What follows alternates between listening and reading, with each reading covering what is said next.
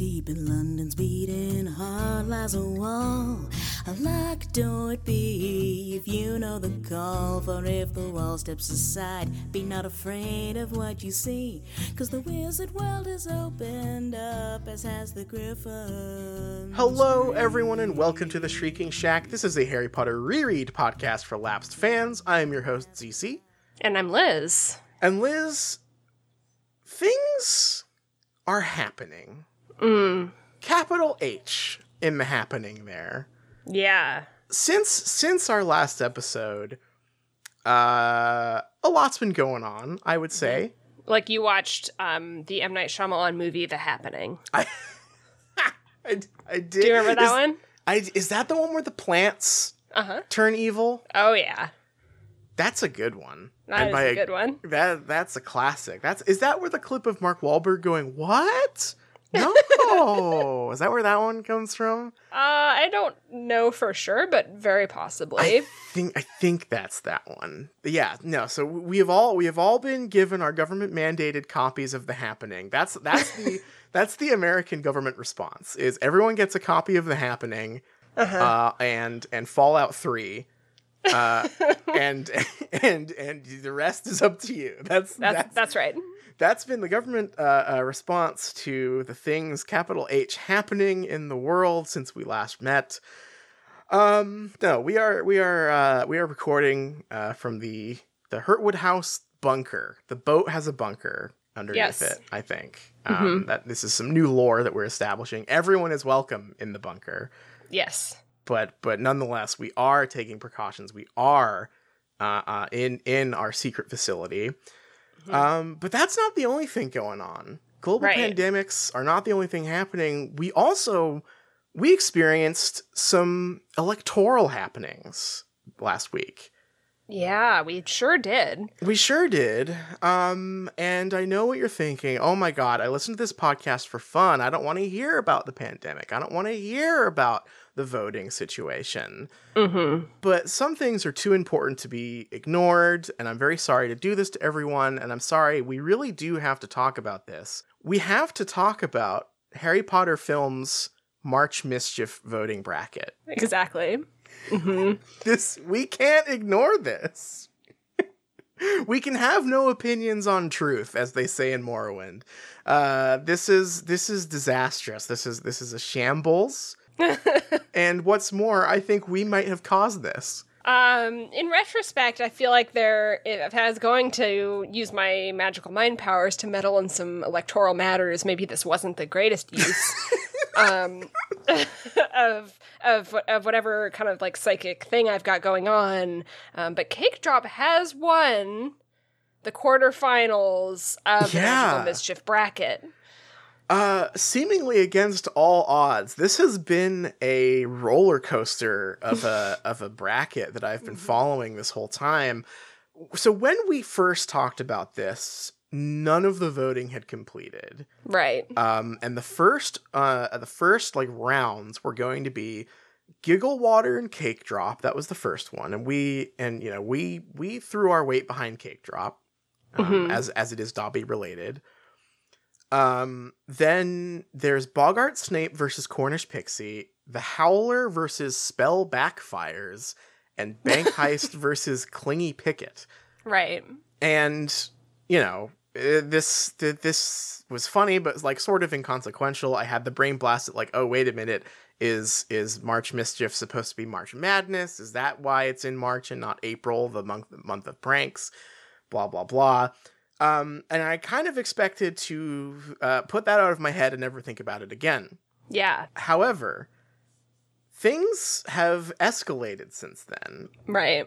Cake Drop won, or at least advanced, according to the the like video that they keep posting up with uh, the updated um, standings, where they've like moved everything along to the next bracket and so on and so forth. Apparently, Cake Drop advanced without uh, getting all the votes. Uh, the the Harry Potter film account. Uh, let me pull up the numbers here. I do have them. Uh, Giggle Water won with 68.1 or 60.8 uh, percent of the vote, and Cake Drop got 39.2% of the vote. Right. When the next round of voting appeared with the updated video, Cake Drop had advanced on Harry Potter Films Twitter account, and people were not happy. There are many, many replies from people asking, "Why is Cake Drop? Why is Cake Drop advanced? How has Cake Drop uh, uh, uh, uh, won? Justice for Jacob from uh, from Fantastic Beasts. Uh, it's it's ignited kind of a firestorm. Uh, Mhm. It has been it has been very funny to watch. It seems it seems like the Harry Potter fandom is learning a lesson about electoralism today. and I say it's about damn time. Yeah, uh, there there are many tweets here. Let's see. Uh, why is Cake Drop put it in the next category when Giggle Water won the last round? Giggle Water had more votes. Why did Cake Drop win?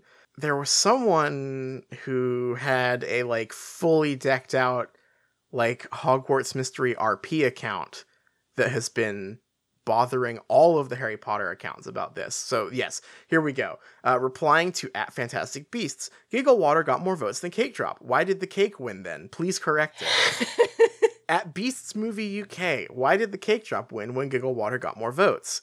At Harry Potter Film, Giggle Water won. It got more votes than Cake Drop. Please fix it. Just just gnashing and wailing against uh, the march of uh, of vote fixing here. Yeah.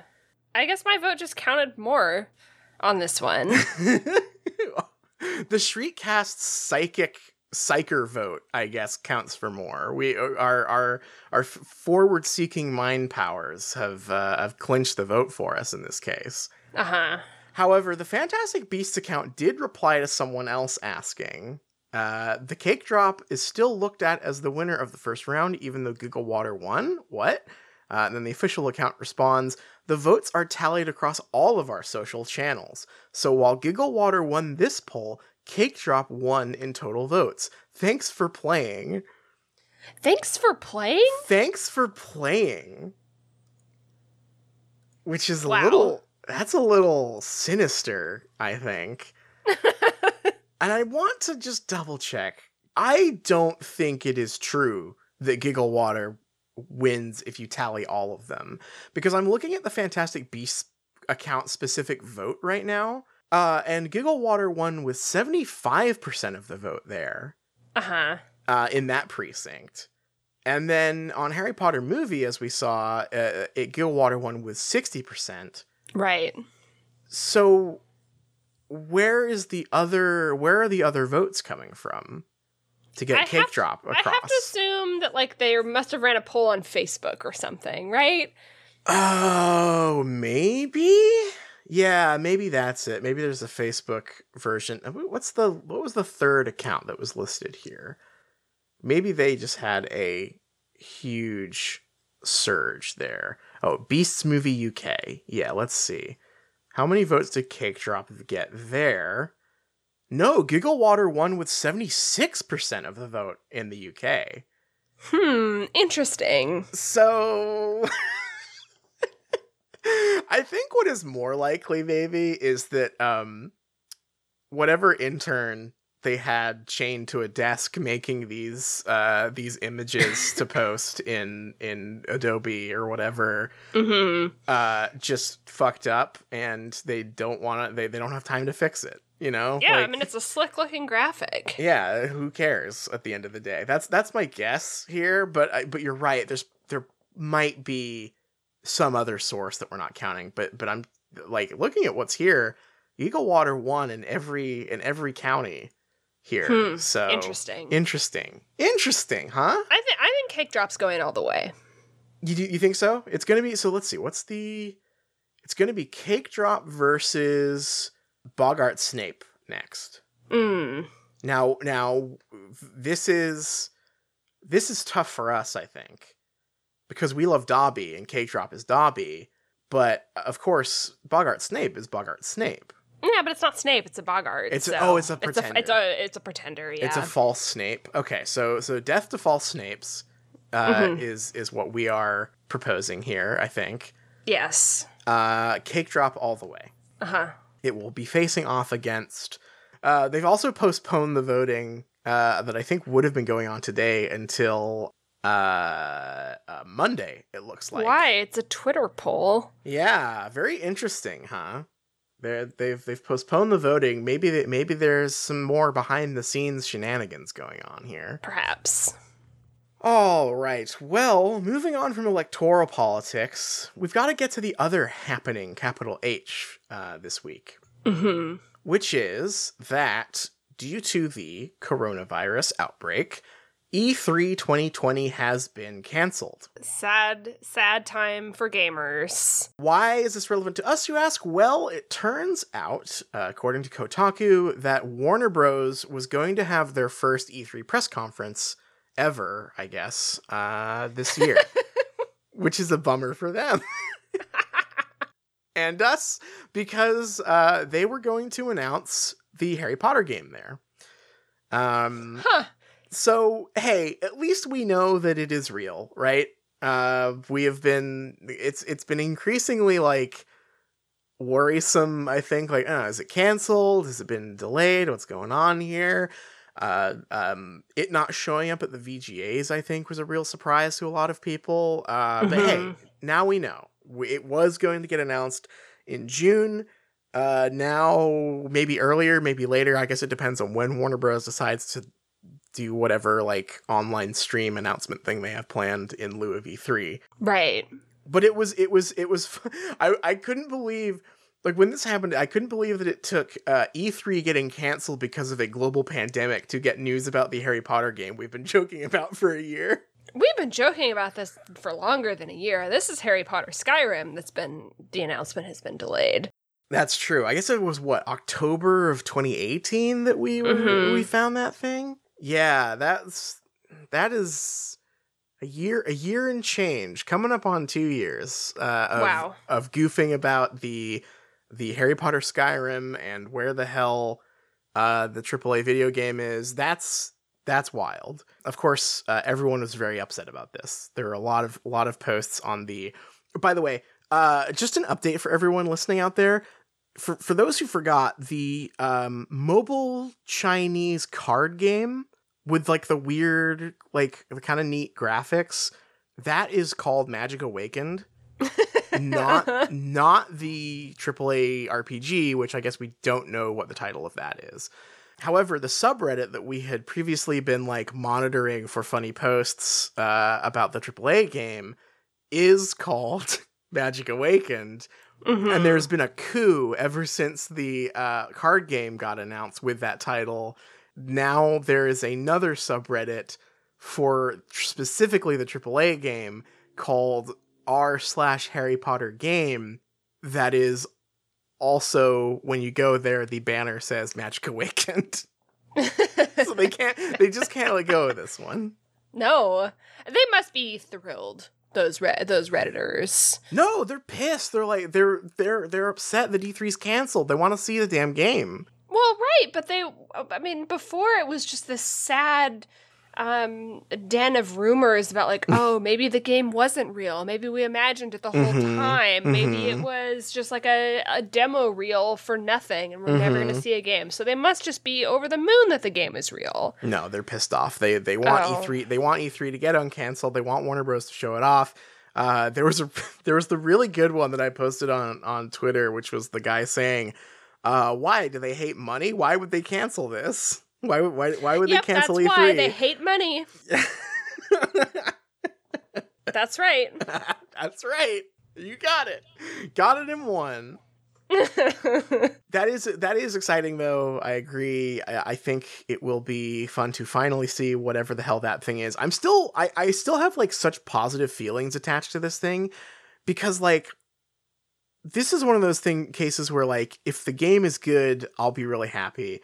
If the game is bad, it'll be really fun, right? Like there's this is a this is a win-win for us no matter how this thing goes. oh yeah we're, Like- we're in a great place with this We're in a great place with this. The only losing proposition would have been if it had been truly canceled or like not a real game, right? Like that would have Mhm. been kind of a bummer. But now now it's back on. We're here and we're ready for it no matter how good or not good it is. how are we going to secure our advance copy Have you have you brainstormed this at all?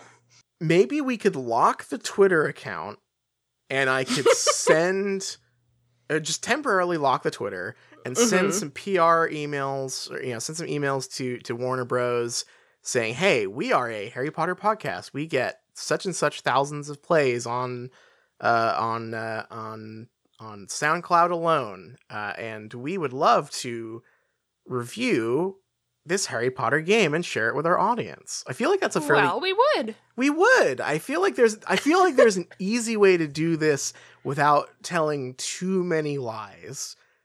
I was I did write about games for a while. I hey, I had an article published in Waypoint last year. hmm I, I could say, hey, I am a published games writer. Uh huh. I have a Harry Potter podcast. That's it's all true. All true. Uh, we would love to play the game, true, Uh huh. Yep. and share our thoughts with it with our Yes. wide audience, true. Wow, that all sounds so true to me. That is all extremely true. We could make this happen. Okay. We could we could we could make this happen. Uh, and I will say sorry that the Twitter is locked right now. It's because of trolls. Uh, Russian bots attacked us and we have shut down our account until further notice. Uh, That's and- right. And then as soon as they say, "Oh, I'm so sorry to hear that. We would love to send you the game," then we unlock and start posting pictures of Harry. I have a, I photoshopped a picture of Harry smoking a huge blunt yesterday. Uh, Hmm. and I can, I you know, I can just keep posting that quality content as soon as we have the free copy of uh, the Harry Potter game in the bag. Well, that sounds like a perfect plan. This is a flawless plan, and I'm so excited to put it put it into action. hmm All right. Well, you know, you know what also might help us uh, in our quest to get an early copy of this game? What? A little bit of that Felix Felicis. Oh, that's such a really good idea. Does that mean we Mm. should maybe talk about our chapter? I think now is the time to talk about our chapter for this week. All right, let's do it. Um, this week we read chapter 22. It is called After the Burial. Um, It's a good like metal band name. it's very cool. Yeah. Harry can't catch a break. Can't figure out what Malfoy's up to, and he can't figure out how to get Slughorn to give up that memory. Although he is working on it more, but he's just kind of down in the dumps. He can't. He just can't come up with any good ideas. Slughorn is is still avoiding him. He tries to talk to him after class, and and he just he he won't.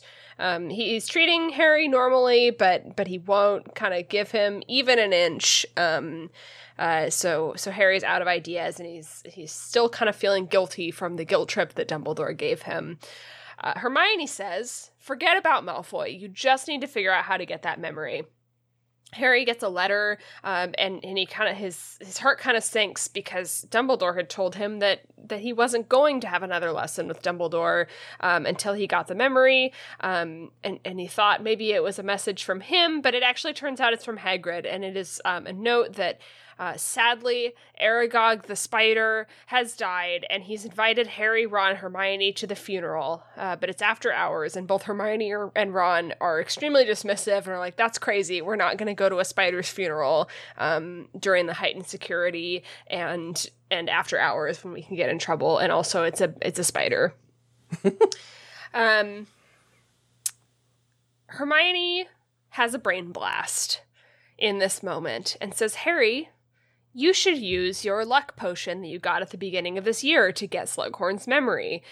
Harry realizes it's a good idea, but he's also pretty bummed out because he wanted to use the potion or, had, had at least been fantasizing about using the potion to maybe get a date with Ginny.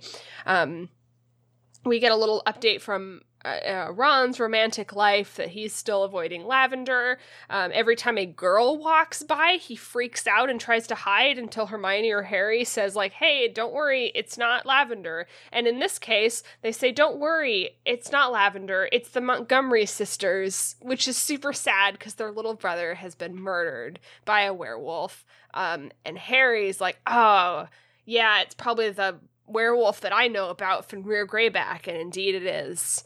Um, Harry has to go to potions while um, the students that get to take their apparition class because they weren't born in the summer, like they they meet the cutoff. Um, uh, so they're gonna go take their their apparition test, and so Harry's kind of in potions class with uh, two other people uh, that are too young to take it.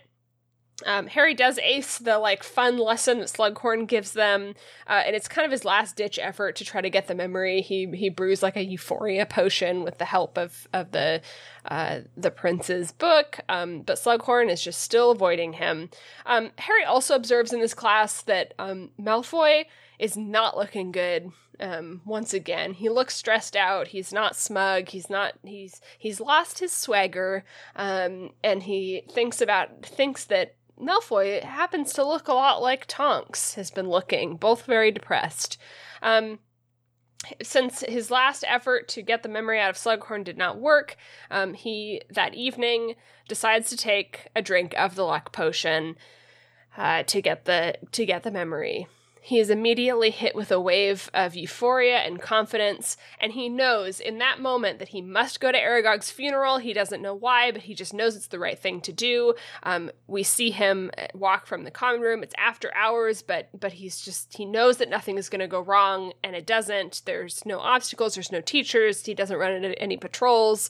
Um, Filch um, accidentally left the like front door unlocked so he just gets to walk out and and luckily enough he runs into slughorn on his way where he um, tells slughorn well i'm going to the spider's funeral. Um, you should come too. And slughorn realizes like oh i could get some very expensive acromantula venom um, from the dead spider body. I will come to the funeral as well. Um, harry runs into hagrid. Hagrid's very sad um, Slughorn shows up and, and says some nice words about Aragog during the funeral uh, and does manage to procure some um, Acromantula venom uh, stealthily while Hagrid is, you know, carrying on and crying and being very sad. Um, Slughorn says a nice eulogy for the spider, and then they all retire to Hagrid's cabin to to uh, drink some drink some wine in in his memory. Hagrid and Slughorn get super duper drunk. Um, Harry uh, uses like a refilling spell on their on their cups because um, he just knows it's the right thing to do. He's still in just kind of like this euphoric state, um, and he thinks about how like oh he would not necessarily be able to do this spell um, from uh, like non-verbally, uh, but since he took the luck potion, he knows he can do it, and indeed he does. Um, Hagrid does eventually pass out um, from drinking too much, um, and this is when ha- Harry gets a chance to have a kind of one-on-one with Slughorn. Um, Slughorn's pretty drunk, um, but Harry just kind of gives it to him straight. Um, he says, "You know, I'm the chosen one. I need this memory." you cared about my mom and she's dead. And here's this horrible story that happened about when she was killed. And so you need to be brave. You can be brave. You can give me this memory. Um, uh, and slughorn is like you know i'm gonna do it. I'm gonna give you the memory but no like i'm i'm very ashamed. Um, i think i've done a great deal of harm here please don't think less of me he gives harry the memory he passes out immediately that's the end of the chapter I've been waiting so long for this chapter.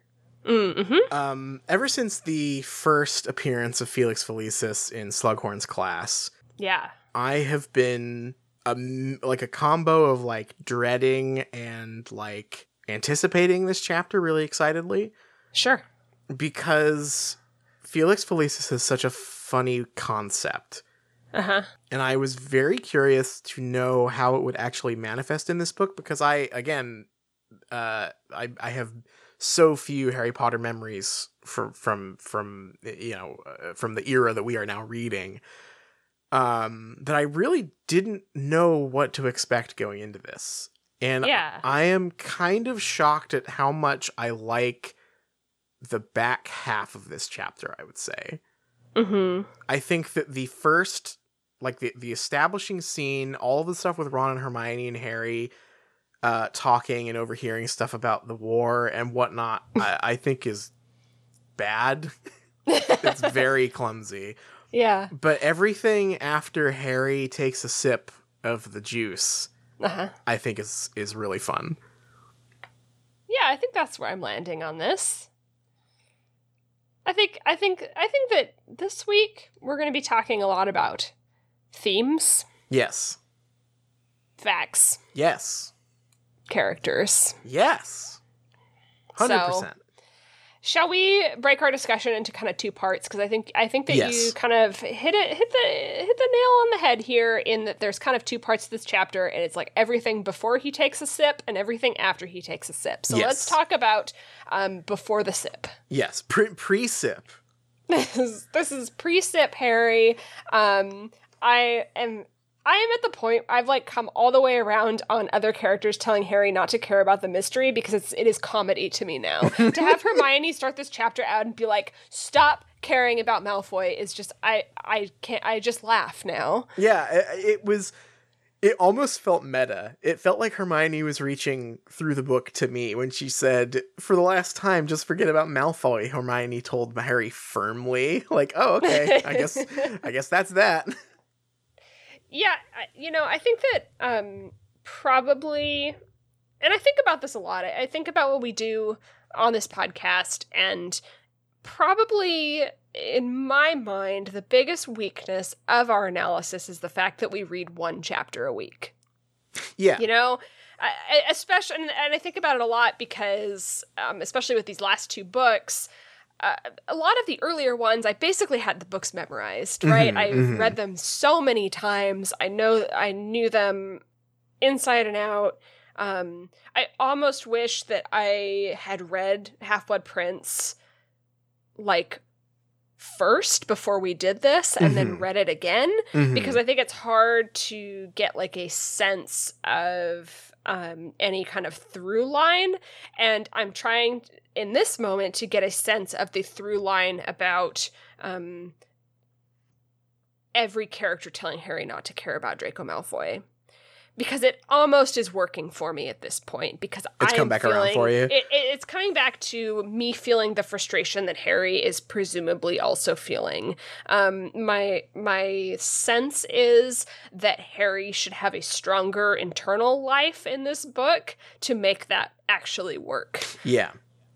No, yeah, I think that's a really interesting point. I mean, uh going chapter by chapter is is is fun for close reading. It's it's a good way to read uh, a, a book and talk about it. Um, you know, it is the classic like it's the book club format, right? Yeah. Um, but we definitely have to give a little bit, at least, of leeway to the book when we don't know what's coming, right? I Mhm. mean, th- this has come up a few times where there have been ways chapters have ended where where we've we've said on here. I think both of us have had really strong like uh, uh, moments where we were unsure. Like, I don't like this, but is the next chapter immediately going to start with like the reveal, right? Of, Uh-huh. of of you know something that will make this make sense.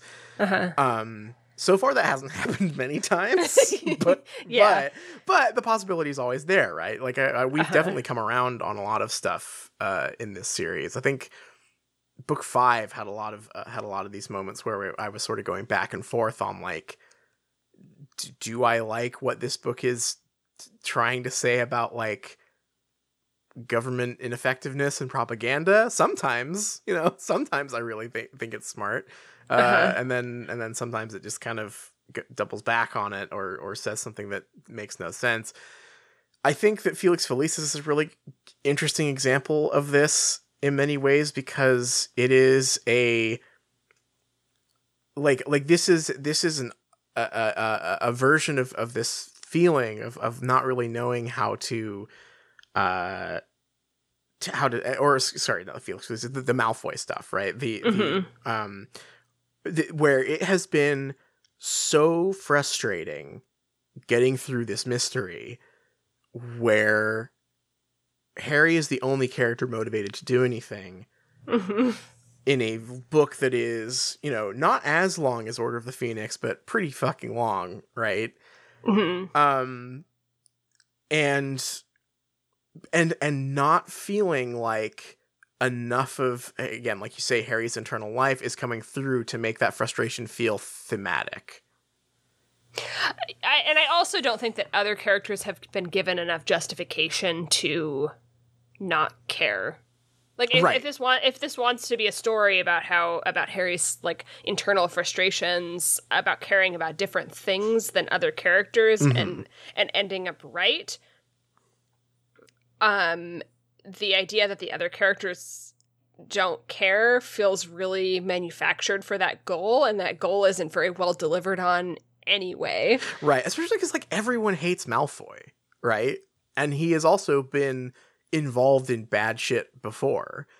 Uh, and also the thing that Harry saw him doing at the beginning of the year, where he did a cool front flip into the luggage compartment and saw him show everyone the, his uh, his his uh, dark mark, right? Uh huh. you know, even though Harry didn't see it, it's it's uh, it's it's you know, uh, it, it's fairly apparent, or at least should be apparent enough to Harry to stress to these other characters um, that they should care about it. I'm here's my thing. I feel like the way that this book is written, with everyone sort of being in a weird malaise where they don't care and they're focused on other stuff, would work a lot better if the um the war is going badly stuff was a little more prominent hmm because we sort of just get like a check-in like every five chapters or so that like oh hey this unnamed character died. Um which doesn't really this is a problem the order of the phoenix had as well where it's like these these books have a problem uh you know as almost a surprising problem given how good i i would say like the atmosphere in harry potter usually is even at its worst. Uh of like creating a culture of fear right?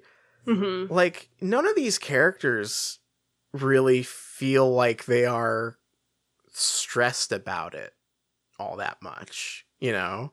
If harry was b- obsessing over this thing while like you know people were much more worried about thing very real things happening to people close to them that would be one thing. But as it stands it's like it just feels like no one cares about anything No, it almost feels like it's trying to be a comedy about like, oh, only teens just care about kissing. right But it feels that that is so opposed to the tone of everything else that's going on. Yeah, I mean, like this again. This is the um, uh, I I think also I think part of where this fails is that when we do get the like, uh, the the the grim reminders of what the world outside Hogwarts is like right now, they're really like lame. This is the second. this is the second like child involved crime. Actually, no. Hang on. Let's say, th- is this the only way J.K. Rowling knows how to like shock people? Because this is the yes. yeah. Yes, it is. It's it's Anakin killed the younglings. Yeah, absolutely. It's Anakin killed the younglings. We so what have we got in this book? We've had Voldemort doing something, capital S something, to some kids in a cave. Uh, we have um the the kid last chapter being imperious and ki- shooting his grandma with a gun spell, and now we have a five year old being killed by a werewolf. Oh, and this is also on top of Lupin telling Harry like, "Yeah, the fucking the werewolves target kids, man." Like at, in, in, at Christmas. it, it is comedy to me um this whole conversation that harry has about about the werewolf like uh, first of all like to start it all off it's the montgomery sisters. Like of course. Oh no. Not the Oh, not montgomery the sisters Montgomery younger brother. Sisters. i Oh. can't believe this. I feel i so feel for the montgomery sisters who i really care about and know a lot. Um uh, just have been through so much with them and i can't believe that things will never be the same. Um so we start off really strong with that.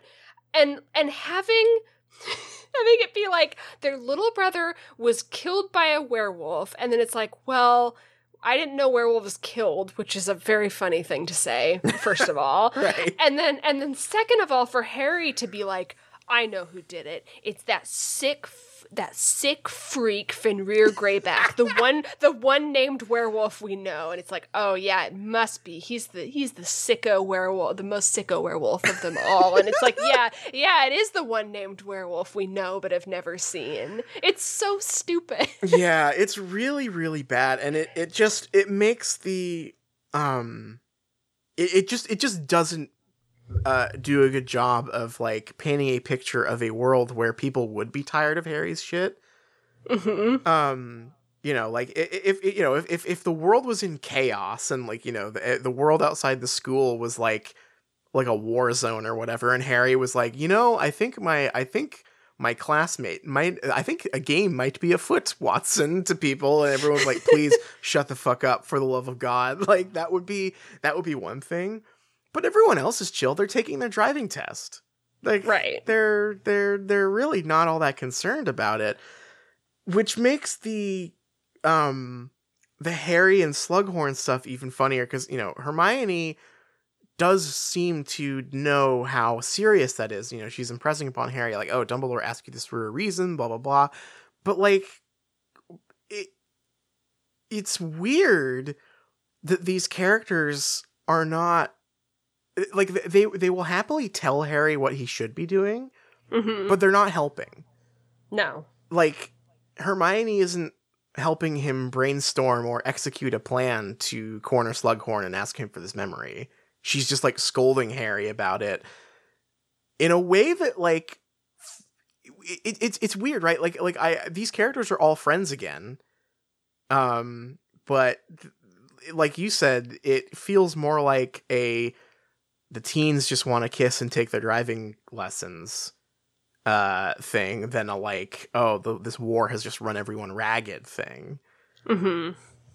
yeah i i, I, just mean, I, I mean, I guess that's the problem trying to tell a serious war story from a middle school, right? I, I don't, I don't think that that's ever going uh, to relent because J.K. Rowling is so int- like uninterested in telling a story about about teens that like aren't on the front line of a war that's happening, right? hmm yeah it's it's it's it's it's I I think that you can see through the cracks of this book we can see why book seven happened i think mm-hmm. like Yeah. like you can eh, there there is a sense that she is bored with the hogwarts format in in a sense Uh huh. which is a bummer because she is still really good at writing that stuff at this point um but but like yeah like like I, I can see through the holes here and just see like ah now i understand why book seven is about them going on like a lord of the rings camping quest it's because she just doesn't she, she can't muster anything up for these characters to do f- with each other other than like not be interested in harry's mystery Right. I, I think we've talked about a few moments where um characters suddenly become like they feel like they've been transported from like a detective movie and it's like that was my moment with Harry where he sounded like um like Detective Stabler from Law and Order SVU where he's just like, "Oh, I know it's that sicko It's werewolf." that sicko werewolf and it just fe- it's just like there's this huge cognitive dissonance for me where I'm like you're you're writing a story and you're like one you're one move to make the villains be bad, right? It's the it's the Anakin Skywalker killing younglings and you just do that over and over again. Um and, and it's killing kids, right? And Yeah, that's the most that's shocking- So, that's so shocking. It's so it's so sicko, messed up, and and that's true. Um, but you, but it's like she lost the anchor that she's also writing a book about kids, so they don't react as kids to Right. the the thing happening. They act like they're like adult detectives, Right. Oh, another dead kid. upon- Right, Another it's so fucking dead kid. These sickos have got to be stopped. yeah, no, you're totally right. I I had not I had not looked at it from that angle, but that's that's really funny. I'm just like thinking in my head, like while you were talking, I was just like going down my mental checklist of like, what's the child body count in this series? We have okay, so first off, book starts with the attempted murder of a one year old. Mhm. That sets this whole thing into motion yeah. which you would think honestly i think like like the, the like the, maybe one of the funniest flaws that this makes apparent is like if that's like your central image if that's like your catalyst for this whole series you Uh-huh. know wouldn't Yeah. you want to keep that like a unique image you No. know like Absolutely not. no no i guess not you um, These sickos kill kids all the time. Sickos kill kids all the time. Yeah, so we have that. We have um well, the basilisk was going to eat kids, but it never Yeah. did. So fair enough. Um. Uh, book four. Voldemort blasts a fourteen-year-old with a with his gun spell. I mean, or, or he gets Wormtail to do it, or whatever. Yeah. Uh, book five, the Death Eaters all tried to kill some kids, um, but they kill Sirius Black instead. So fair enough, I guess. Now we've gotten to book six. We have Voldemort torturing and and and killing and God knows what his uh his fellow orphanage kids. Yep. We've got this kid with the Imperius curse blasting Mm. his grandma, just blowing her away. So the- messed up. yeah, so messed up. Uh, so crazy. I, I just can't. I'm sorry. I know it's. I know it's a grisly image on paper, but like all I can think of thinking about that is just this kid just ragdolling their grandma across the room with a, with their wand. I I just can't deal with this book being criminal minds. Then- That's not why I read Harry Potter. And then we had the the Crimes of Grindelwald movie, where there are two baby murders. This this is the one heinous crime that J.K. Rowling can come up with for uh for her for her books for her villains to to take part in. And it really it really really just like wears its welcome out and it's it's no longer shocking at a certain point. Like I it really reminds me of like there's that classic onion article uh Marilyn Manson now going door to door trying to shock people which that's really what this feels like at this point like I know that the Creevies are going to eat it at some point too either in this book or book 7 so yeah I I just I can't take that seriously anymore. You've you've kind of the child murder well is all dried up Joe. We can't we can't do this anymore. I think a big part of the problem is that like there there is certainly a necessary suspension of disbelief that you have to have when your protagonists are children. Yeah. Right? And, and dealing with a villain who who is an adult, right? Right. Like an adult man. Um and so and so it's like you don't even think about it. It doesn't even cross your mind. Of course Harry Potter the 11-year-old is going to have the showdown with the with the like grown man evil sorcerer guy at the end of the book Mhm. that's fine. At the point where you introduce like sicko child murders, right it it's like you you start it like reveals some stuff. the, it, the, the, the, yeah the, the the spell breaks at that point like uh-huh. n- at no point in the legend of zelda do i go like oh ganondorf is a real sicko trying to kill link right like like whatever just like a child. like like that's that's that's not that's not a problem but if ganondorf was like going around hyrule uh doing doing sicko child murders or something that would be a problem i think. Like I, and and and and and child Link takes that moment to like sit sit at the sit at the bar and being like, "Oh, this sick freak Oh, is that- at it again." everyone finally everyone has been clamoring for link to have voice acting for so many years and thi- this the first the first line he's going to say is he's after seeing a string of brutal child murders conducted by Ganondorf he's going to kick the door of the milk bar in Clocktown in and just walk up to the bar. He holds two fingers up to the bartender and he just goes ugh these fucking sickos. That fucking sicko killed the bomber twins. It's too much. Sickos have been leaving weed be gone in the Deku forest. what kind of sick fuck does that kind of thing? it's so funny. Yeah, that's yeah, that that is that is a really weird position to put Harry Potter in. because like and the weird thing is right like like I know I know I know I know that like this has been a constant thing throughout the series. Harry Potter is only a teen when he has to be. Uh, Mm-hmm. he is he is like a fully functioning adult most of the time. hmm But it's it's it's a problem when you are writing a story that is like I- at least to me I like these books were written in the wake of 9-11 and and the the london like the, the london bombings and stuff right like th- this is this is high this is like high culture fear period like war on terror fiction right Yeah.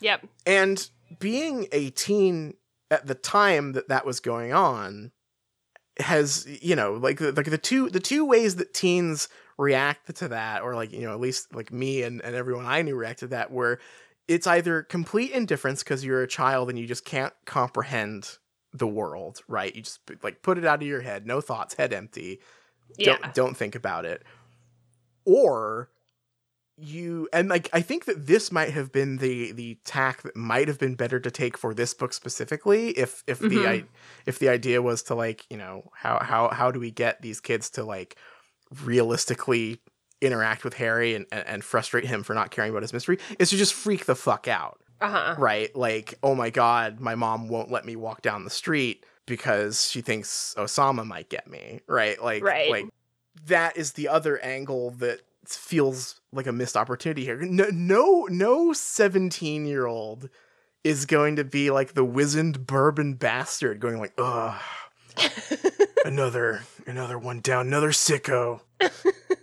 I, I I really want to get on board with the like it's about teens being apathetic an- analysis. And like I keep telling myself like oh from that from that perspective it really works. But like that I, I don't I don't quite think it gets there. No, it doesn't it doesn't really commit to anything it's trying to do. right. I think that yes I, I, that's a really good way to put it is there are so many I think real ideas swirling around in all this but like none of them ever got um honed in on or like like you know uh focused on enough to make this like constant downplaying of the Malfoy stuff make sense Mhm. especially I, I think really especially because like I, I just keep coming back to this like the characters these characters have risked their lives for on, on less information for each other right? Mhm. like i'm i'm shocked that none no, no one is like offering harry like hey I'll talk to Slughorn and then I'll, I'll I'll delay him after class and then you can walk like like just I don't know throw throw your friend a bone. Do something I think that the werewolf attack being by Fenrir Greyback, who we just heard about for the first time a couple chapters ago, makes the like conflict feel so small. Yeah, yeah. It, it, it, this is another one where, similar to book five, it's it's it's impossible to get a grip on like is is Voldemort Charles Manson? Is he a warlord? Like like which which one is it? And for a while, I think this book, you know, the, I think that the um the like first chapter with like the prime minister and stuff did a good job of like uh, uh illuminating that stuff a little better but we're right back to it. We're right back to the very, very small world, uh, and you know, like the handful of characters that are all interacting with each other directly and and no wider. And it's so weird, right? Because the one of the things that we keep complaining about is like all these uh previously unnamed characters appearing to have crimes done to them Mhm. which i which is clearly an attempt to make the world feel bigger right Yeah. but it doesn't work because they they only appear to do that right they are they are it, there's just like an endless stream of red shirts coming in to like have pain in their lives for one paragraph Right. there's no there's no there's no like lasting sense of like a broader panic uh here it is it they they are they they just feel like mechanical tools that that pop up to attempt to make you feel something uh and, and then disappear Uh, it's not working. no it's not I have I have no emotional response to the Montgomery sisters' little brother being killed by the werewolf. not the montgomerys so yeah so that that was all that did all all did not work for me and and the one i think like the one part in like this pre-sip the pre-sip moment here that we're discussing that did Mhm. kind of work is i i did think that the slughorn lesson with only three kids was pretty fun Yeah, I thought that was cute. I I liked Harry's like idea and to see it not work was cute. Um, I liked um, that Harry noticed that Malfoy is looking looking like the tortured Prince of Darkness. He's wearing his cool suit. he is. He's wearing his cool. He's wearing his cool waiter suit, but he, that that can't hide the pain behind his eyes. Uh, and and and uh, uh, God, I can't wait to see the film version of this. Like Hmm. the the wardrobe choices they made for Malfoy uh, are really really Why something. did they put him in a suit? we can't. Oh, I can't wait. It's going to be so. I know, like so we've good. talked about this so much already and haven't even seen it. I'm worried that we're gonna we're gonna sit down to do our our movie episode of Half Blood Prince, and I'm gonna talk for 30 minutes about Malfoy's stupid suit. It's so funny. Oh, but yeah, no, he's wearing the waiter suit. He's real sad. Um, Harry, again, Harry's susp- I think I- here's the part that I think makes this book fall apart. Specific, Mm. or like this mystery specifically fall apart. Is that Harry's paranoia does not seem untoward. Uh, like it, it, it is so unambiguous that Malfoy is up to something, right?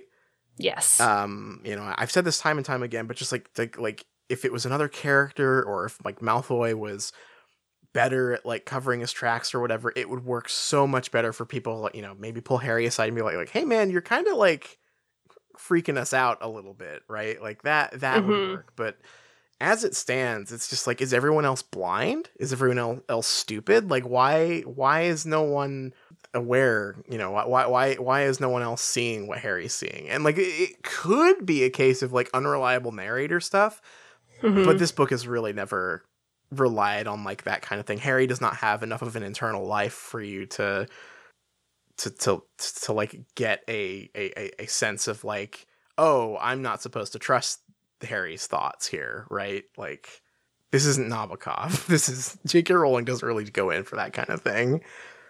I mean, he, Harry literally says that Draco lost his swagger. He lost his swag. I can't believe this. and he's not looking as handsome as usual. and that's really sad. That's really sad. He's just he's looking he's looking a little thinner. Certainly looked paler, but his skin still had that grayish tinge, probably because he so rarely saw daylight these days. But there was no air of smugness, excitement, or superiority. None of the swagger that he had had on the Hogwarts Express. Just kiss already, please. Thank you. Yeah, I yeah, once again Harry's like ability to only describe men is really funny. Um, the pull of compa- like Harry noticing and thinking that Draco looks like the way Tonks looks bad is such a bizarre parallel. What do you make of that? Y- yeah, I I mean like obviously when people are depressed they can like let themselves go a bit, right? But it's very funny to me that uh like because of like because of this like pull on like this this this direct comparison being drawn between their two physical descriptions, Mhm. it's like it it, it it it it it's as if depression is like a like an actual disease like a physical disease that you get like it, oh oh my immune system's acting up my depression's back right like ah i hate it when i get depressed and my skin gets pallid Mm, um yeah. it's not. Start to look like the tortured Prince of Darkness.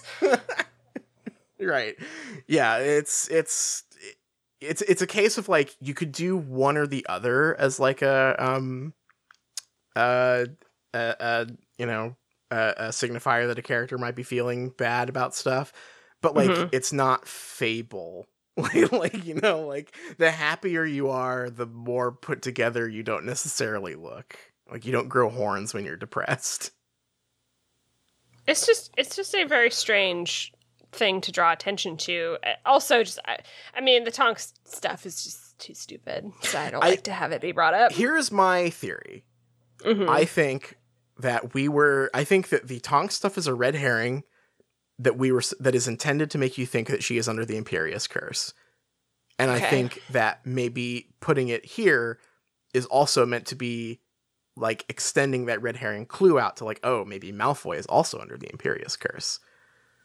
Oh, I, I was I was reading it more as like a red herring that like Malfoy and Tonks are in like in on it. Oh no! Like to- like Tonks and Malfoy are working Tonks together. turned right. But like, espe- but especially because Tonks is like showing up in like a weird place. That's true, Like, oh, is Tonks helping Malfoy? that was the seventh floor corridor. Yeah. Hmm. I didn't think of it that way, but that that's better. That's a much better take. I mean, it's still it's still silly, but uh, that's that's probably better than my my analysis.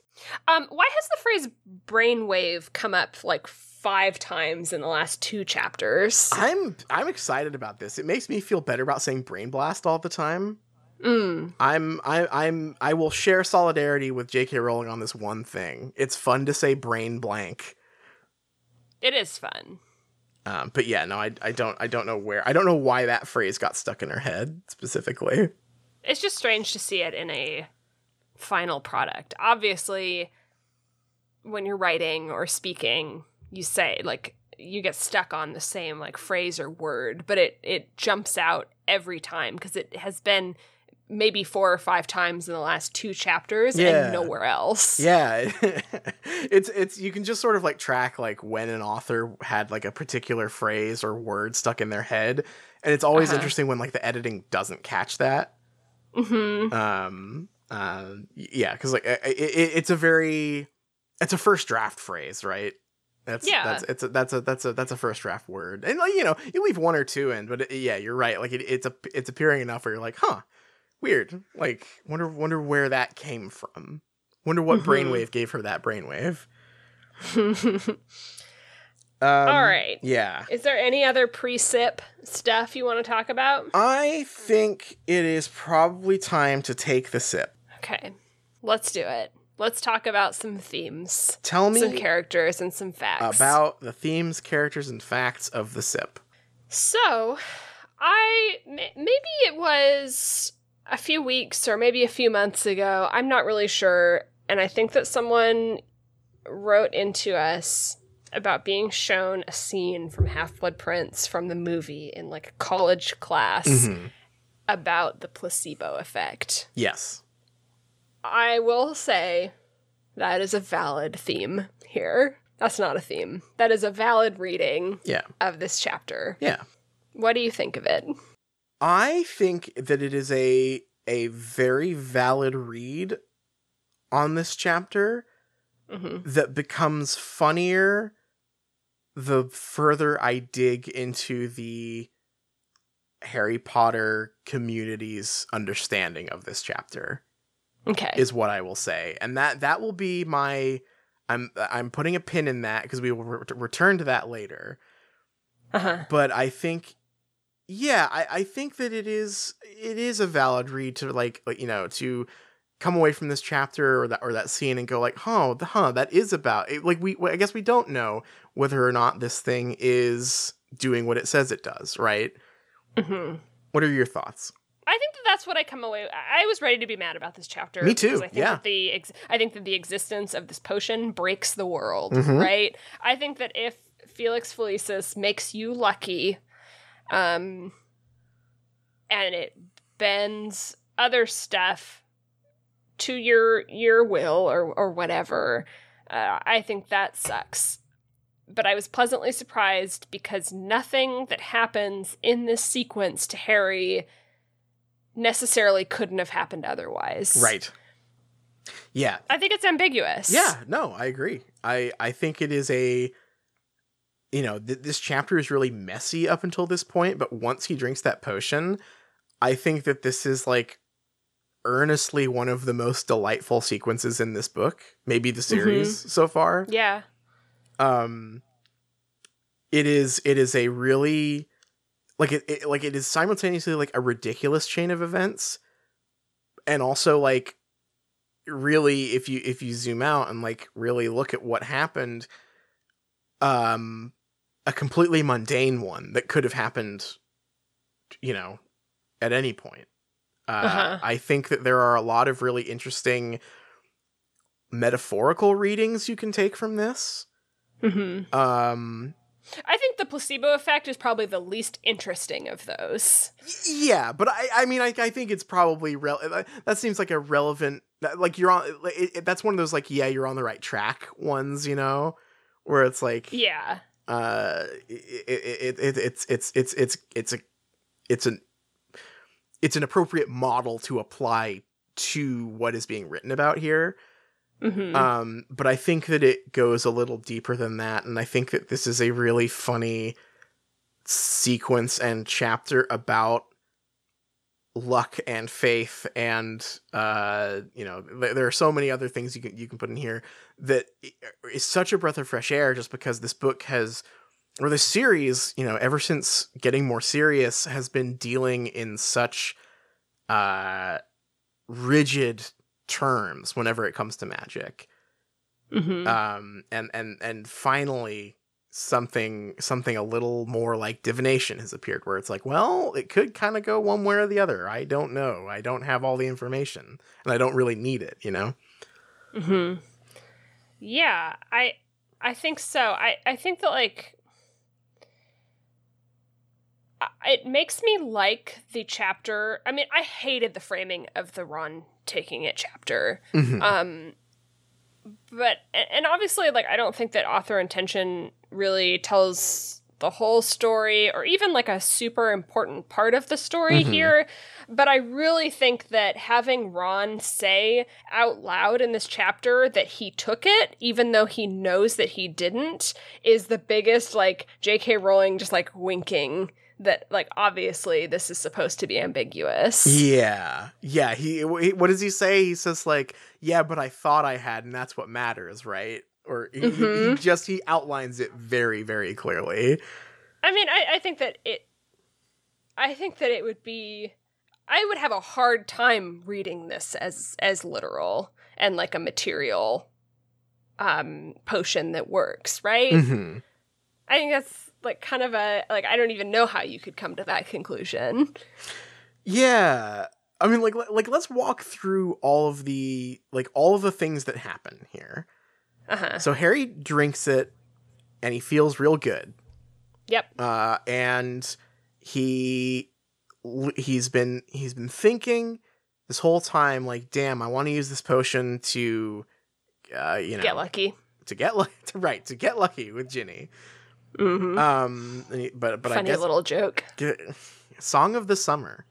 Uh, Yeah. Uh, um, but um, uh, he he decides to take it to get the Slughorn thing, and he immediately runs into, or I guess he leaves, and then Lavender, because he has the invisibility cloak on, Lavender just sees Ron and Hermione hanging out, uh, and and causes that fight to break out.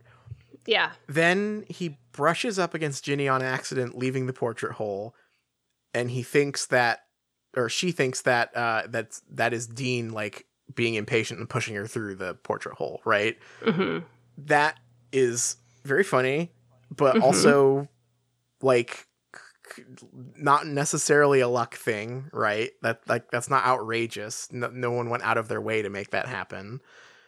Um, then he, while walking through the courtyard, decides to take a uh, detour. What's it? Detour through like the herbology area because he thinks Mhm. it'll be nice.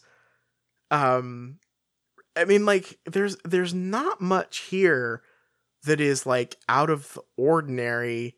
He's just in a good mood. Right. And, and also, I think that a lot of the things that happen, we've seen happen already in this book, like the, like, um, obviously not like completely the same thing, but but Lavender thinking that Ron, uh, Ron and Hermione were just hanging out together. Um, we have we have another time in this book seen Harry be kind of the catalyst of like a Ron Lavender fight when when Ron was poisoned and, and Right. Harry was like curt with her or like said said something that made her think that there was like a problem or a conflict. So it's like almost everything that is like quote unquote lucky that happens to Harry, we have something that anchors it um or a like similar thing that has happened in a different circumstance, not on the luck potion. right. Yeah, uh, and I think we've also seen we've we've I, I think Ginny has been frustrated with Dean because oh I remember what it was we there was actually that really funny moment a few chapters ago where Harry was very nonchalantly like overhearing that Dean and Ginny were fighting about something and going like oh what, what tell me more about that please right like Mhm. we know that there's been discord between those two characters for a while now uh and and you know Harry just happening to brush up against Ginny it, maybe it's a tipping point, but it, it it is not. He did not cause this to happen, right? Mhm. So I think that's Yeah. really clever. Um, and I think that Slughorn's greed was always going to be his like main motivator, right? I Mhm. mean, like Harry, uh, Harry puts it really well when he says, like, uh, you know, Slughorn will do anything to keep himself in a steady supply of candy and mead, right? Like, like that is his Sure. his primary his primary goal. So none of this is outrageous, I guess, is what I'm saying. Like, Uh-huh. none of this is so ridiculous that it had to have been the effect of a potion and it could you know and, but it's it is still a lot of coincidences right like it, there is that hanging over like well it, it's not impossible that all this happened purely by coincidence but it is strange. And i think that that really carries this and it's really fun. Yeah, and it and it gets like it it is meta in a fun way because Harry as a character is already lucky by the nature of him being the protagonist, right? yeah yeah. Yeah oh, yeah he is he is an insanely lucky character all the time. He the he he survived being murdered as a baby. But yeah no i i i think it really works and it is uh, i i i think that what i i think that there is like so much going on here. Like this is a a book coming off of order of the phoenix where harry is like anger issues and self-esteem issues and, and and like just general frustration with the world really came to a head and he Mhm. sort of like had that cynicism in him all through this book as well just sort of like nursing it Mhm. um and this scene he is so clear-headed and like like the, the, the, the things there are the moments the, the most explicit mentions of the potion here are towards Mhm. the end where he is you know post burying the big spider which by the way the, the, the spider memorial scene very funny i thought that was great Mhm. um but it, it'll it, you know there are these moments where he's talking to slughorn and and it says oh the potion told harry to you know let the silence uh uh build. And like oh the potion told him that now is a good time to get slughorn more drunk. And like those are very explicit but like th- like those are just social cues right Yeah, Harry just had an idea.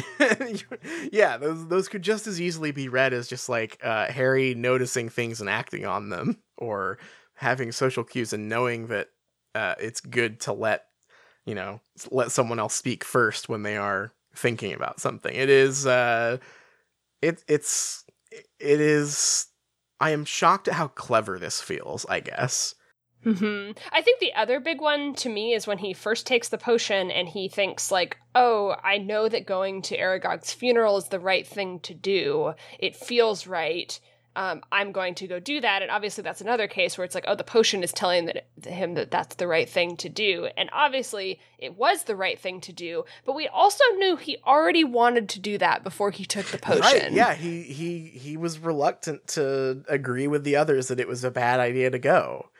Like, for as shitty as Harry can be sometimes, this is that was a real moment of like, oh, it's not like he wants to support his friend, right? Like he Mhm. wants to to support his his sad friend and go to this thing, even though it's a fucking giant spider that nearly killed him. Like that's that doesn't that's kind of immaterial to him Mhm. and he ha- yeah like Yeah. you say he had that thought initially because he is you know as much as it as wild as it is to say this you know six books in i think that like harry is fundamentally a good person right like you know he is he has a lot of a lot of problems, but like he, he he's he's a nice guy who cares about his friends.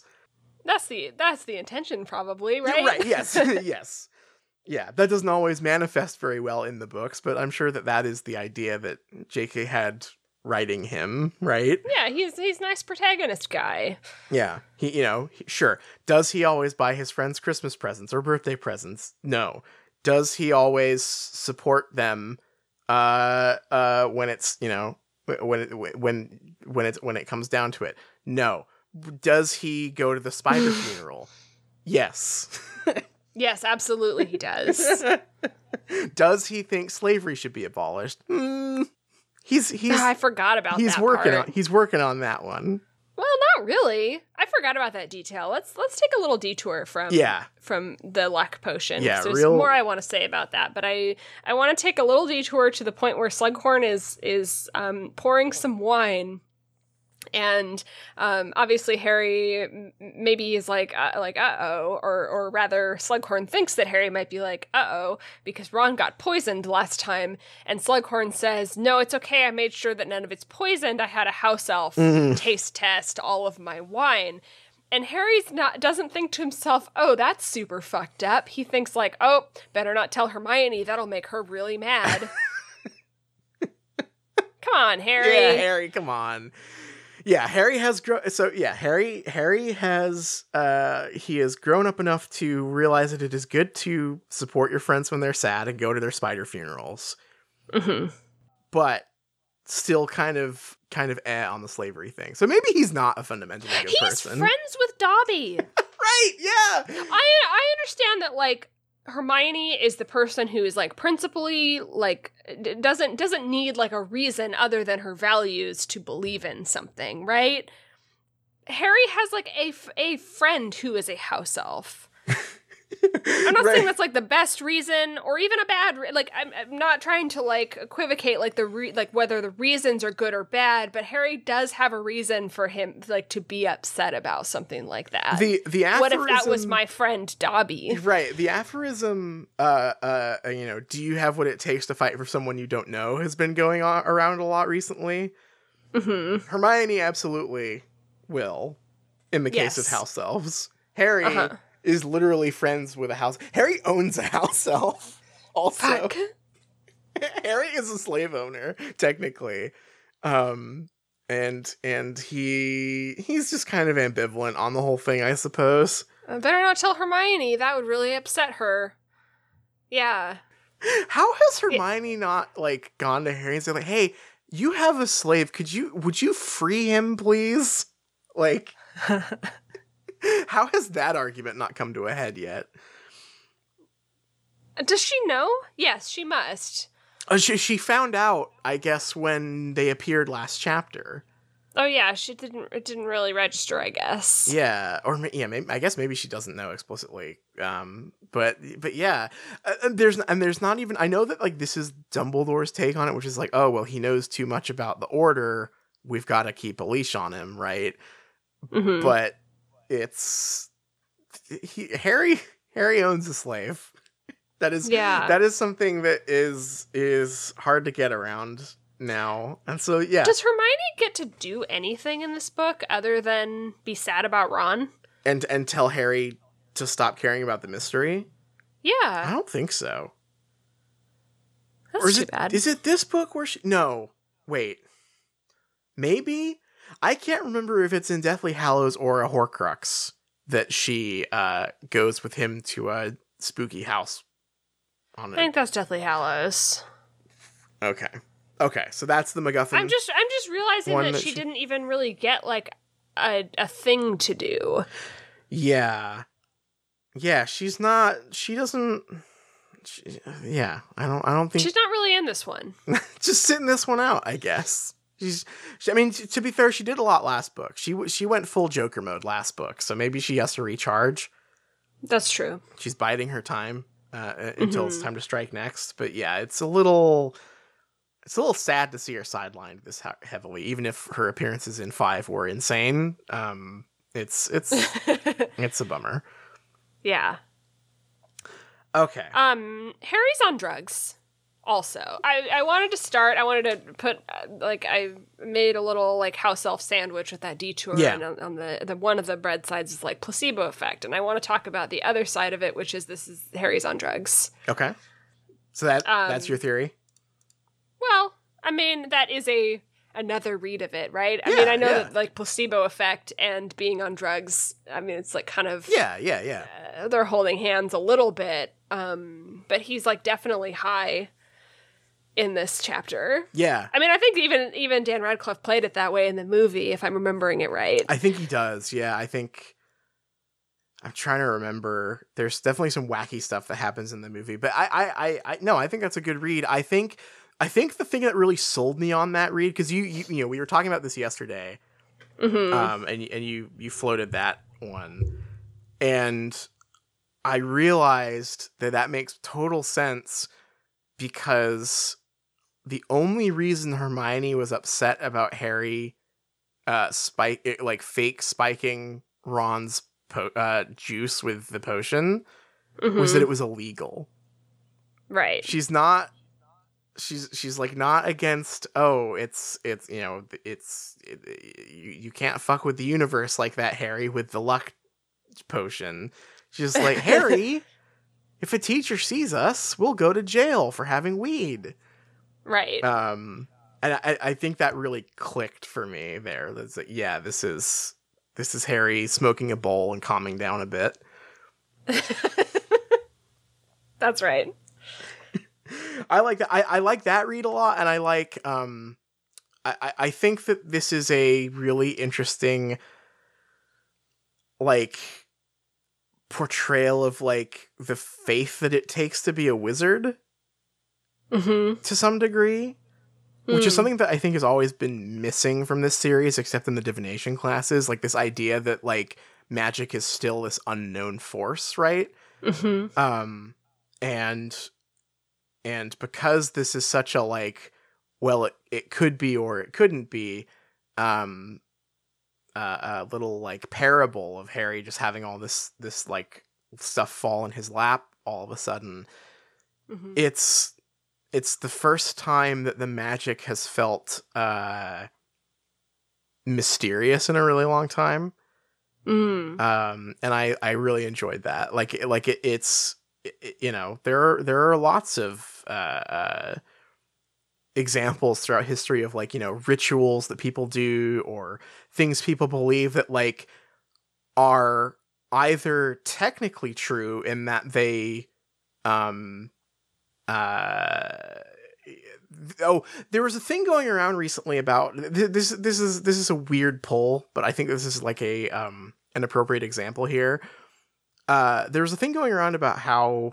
like katana makers claimed that like uh uh forging the swords by the light of the full moon made them better Mm. and and that is that that was like a, a you know a, a piece of wisdom that's been passed down uh you know for centuries or whatever and it turns out that it is technically true but not because of like any properties of moonlight or any anything mystical really but because um when you are like eyeballing when, when you are forging stuff by like by just by the color of it as you would you know in ancient times Uh-huh. uh like cold blue light would be the best way to do that like to, to, to eyeball it um Sure. uh and and so like it is it is true technically.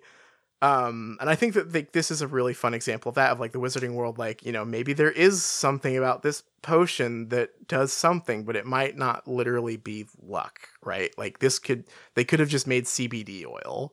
Like who knows? Yeah, I mean,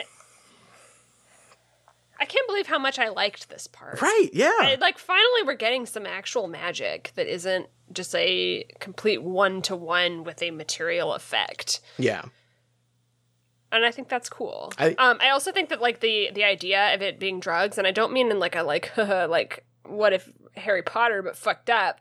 I, I think it's cute in the way that like there is a lot of stuff in this book that is kind of um, a little bit clumsy, but is like oh they're they're growing up and they're doing teen stuff like kissing, and it's like like Harry Harry's doing whippets, you know, like Yeah. that's that's kind of funny. yeah no there, there there's like there's there's there's two ways that that read works is there is there is my version which is the this is like when um you know greek people or Hil- hildegard von bingen or whatever uh, uh, did a bunch of psychedelics or like found a cave with gas in it and thought they were seeing god or whatever hmm versus i- it's about a teenager calming down and just smoking a bowl and chilling out. Like I think those both work. Like they, they, those both apply here.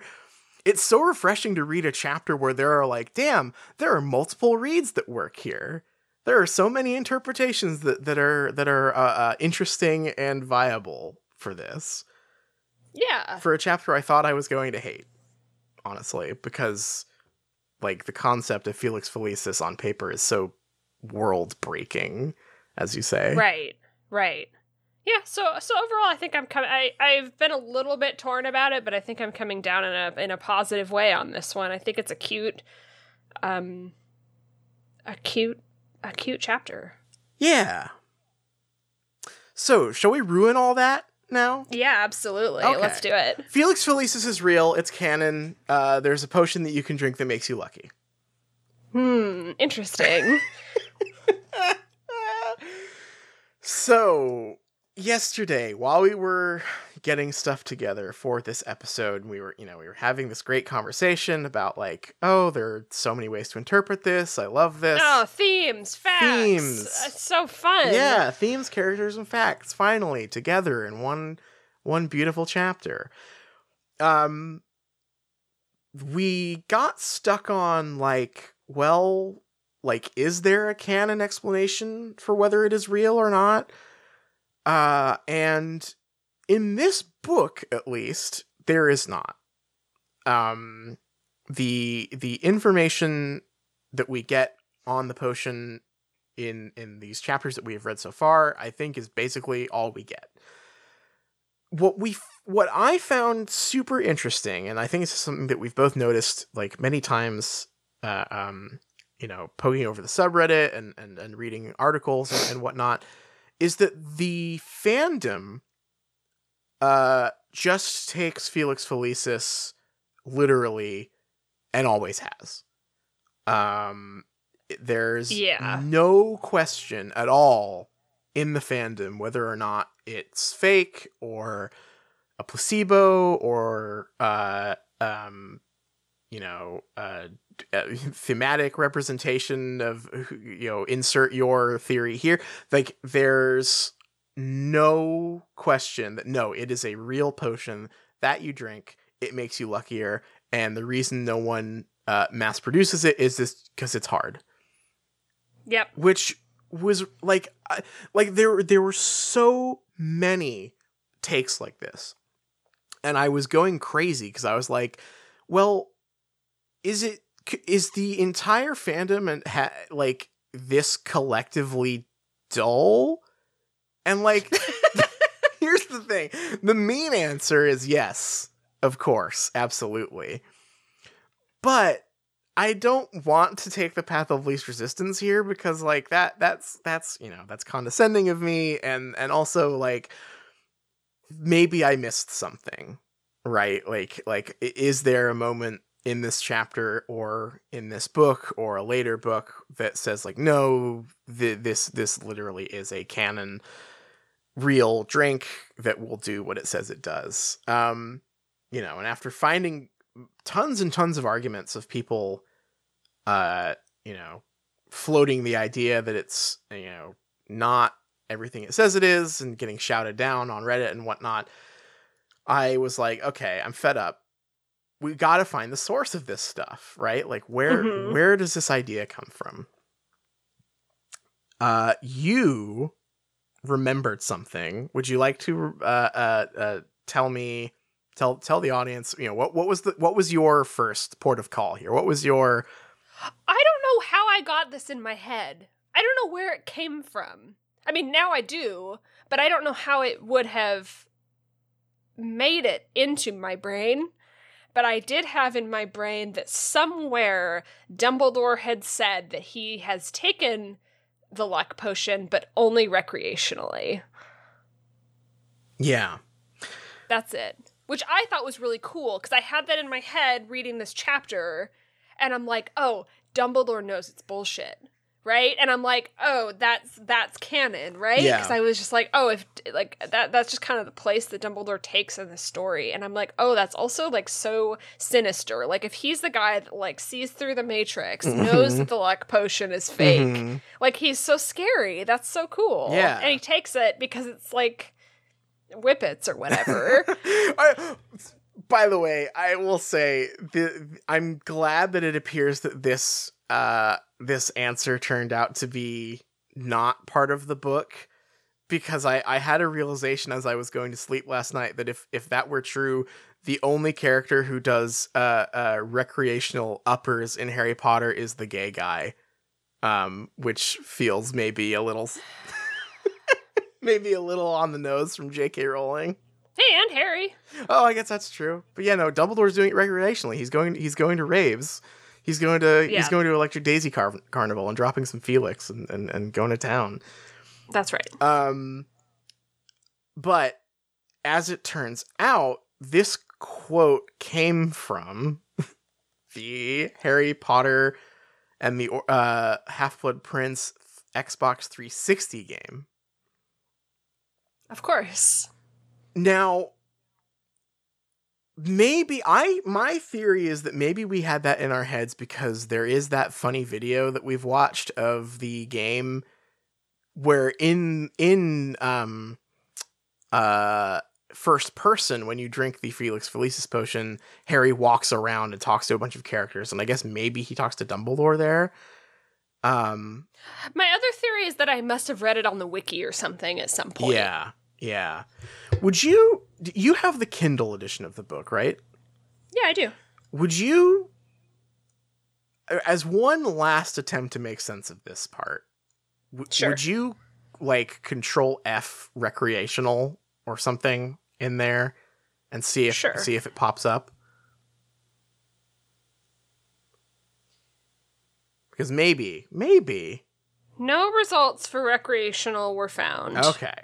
All right. So no, it, it, it comes from the video game. I just wanted to make sure because I was like, I, it, it, that, that I shared that like memory with you of like, no, I remember Dumbledore said this thing. Apparently, it comes from the game. So Um, to be fair, I think that they do take the luck potion in book seven to help with the battle, which is crazy. um, but Dumbledore would be dead, so there would be no point for him to say that Right. unless he says it in purgatory, which would be hilarious. that is the idea that like luck is a stat that you boost in real life is really good to me. anyway, I was going full on Joker mode at this point because I had oh yeah, no idea where this came from, why everyone was behaving like this, who, why does the fandom believe that it is real when this chapter is so clearly I mean, this is like basic, basic, basic literary analysis, right? like it is right. Like I, I, I, I know I joked throughout the whole thing, but it is. It's not. Um, th- this isn't. We're not digging too deep no, here. this isn't outrageous, right? Like this is not uh, th- th- this is not a wild claim to point out that it's ambiguous whether or not this is a, a real luck potion, as as Mhm. written in this chapter. Um, the so so I, and I and I felt truly lost in the world at one point because in one of these arguments I was reading, someone made a thread saying like I think that Felix Felicis might not be what we think it is. Um, and someone says, "Oh yes, I've seen that theory before," and they link to a fucking Super Carlin Bros video, and I was like, "Oh my god, no! If if if, if we have we have strayed far from the path, if we are now uh, uh, sharing ideas with the Carlin brothers." But here's the thing: there is a hard canon explanation of Felix Felicis. It is not in Harry Potter proper, though. It comes from the PlayStation 3 EyeToy game Wonderbook. Naturally. I know I'm not supposed to touch my face at the moment, but it is. This is a nightmare. Um, the Wonderbook games, for those who are listening and have no idea what the fuck I'm talking about, were I, I think there are two Harry Potter ones. I think there's Book of Spells and Book of Potions, and they were like at the height of all the fucking Kinect and PlayStation Move stuff. Um, Sony teamed up with, in fact, I will pull up the press release right here. Sony Computer Entertainment America today announced the launch of Wonderbook Book of Spells, a first of its kind experience for the PlayStation 3, in collaboration with J.K. Rowling. Hmm. And there's a whole E3 uh, presentation you can go watch where they say, like, oh, J.K. Rowling wrote this game. Uh, this is canon. Here's a quote from her. Wonderbook Book of Spells is the closest a muggle can come to a real spell book, J.K. Rowling says. Mm. I've loved working with Sony's creative. No Wiccans at Hogwarts. no, that's right. Uh, I've loved working with Sony's creative team to bring my spells and some of the history behind them to life. This is an extraordinary device that offers a reading experience like no other. Uh, so yeah, so in Book of Spells, Book of Potions, which is like the expansion pack or the sequel or whatever, we are introduced to a character named Zygmunt Budge, who invented Felix Felicis. Mine own invention, my masterpiece, the crowning achievement of my career, bottled good fortune. Brewed correctly, the drinker of this potion will be lucky in all of their endeavors, says Zygmunt Budge. we live in a nightmare. like, everything that was good about this chapter just destroyed by a PlayStation Move game. Incredible. Yeah, it is it is some truly dark lore. I want to get my hands on this game at some point or maybe we can just like watch a let's play of it or something. Uh but I want to know how the game like the the one hope that we have is that in the game itself uh it is also treated the same way it is in this chapter, right? Where it's still fairly ambiguous whether or not what Zygmunt Budge is up to is really luck or not, right? Mm-hmm. Uh, you know, we're extra luck. Uh, uh, but I my I think that the light is growing dim on this one, and I think that our read of this chapter is really just going to have to be our read of this chapter. Um, like you said earlier, authorial intent matters very little sometimes. I mean, in the game, it must just be that you brew the potion, right? So it shouldn't matter too much whether the effects are ambiguous, right? Yeah, I mean, like, like it is, like, uh, you know, through this game, we learn, I guess, that it is banned from uh, sporting events, and uh, you know, recreational use is in a legal gray area as well, I suppose. Interesting.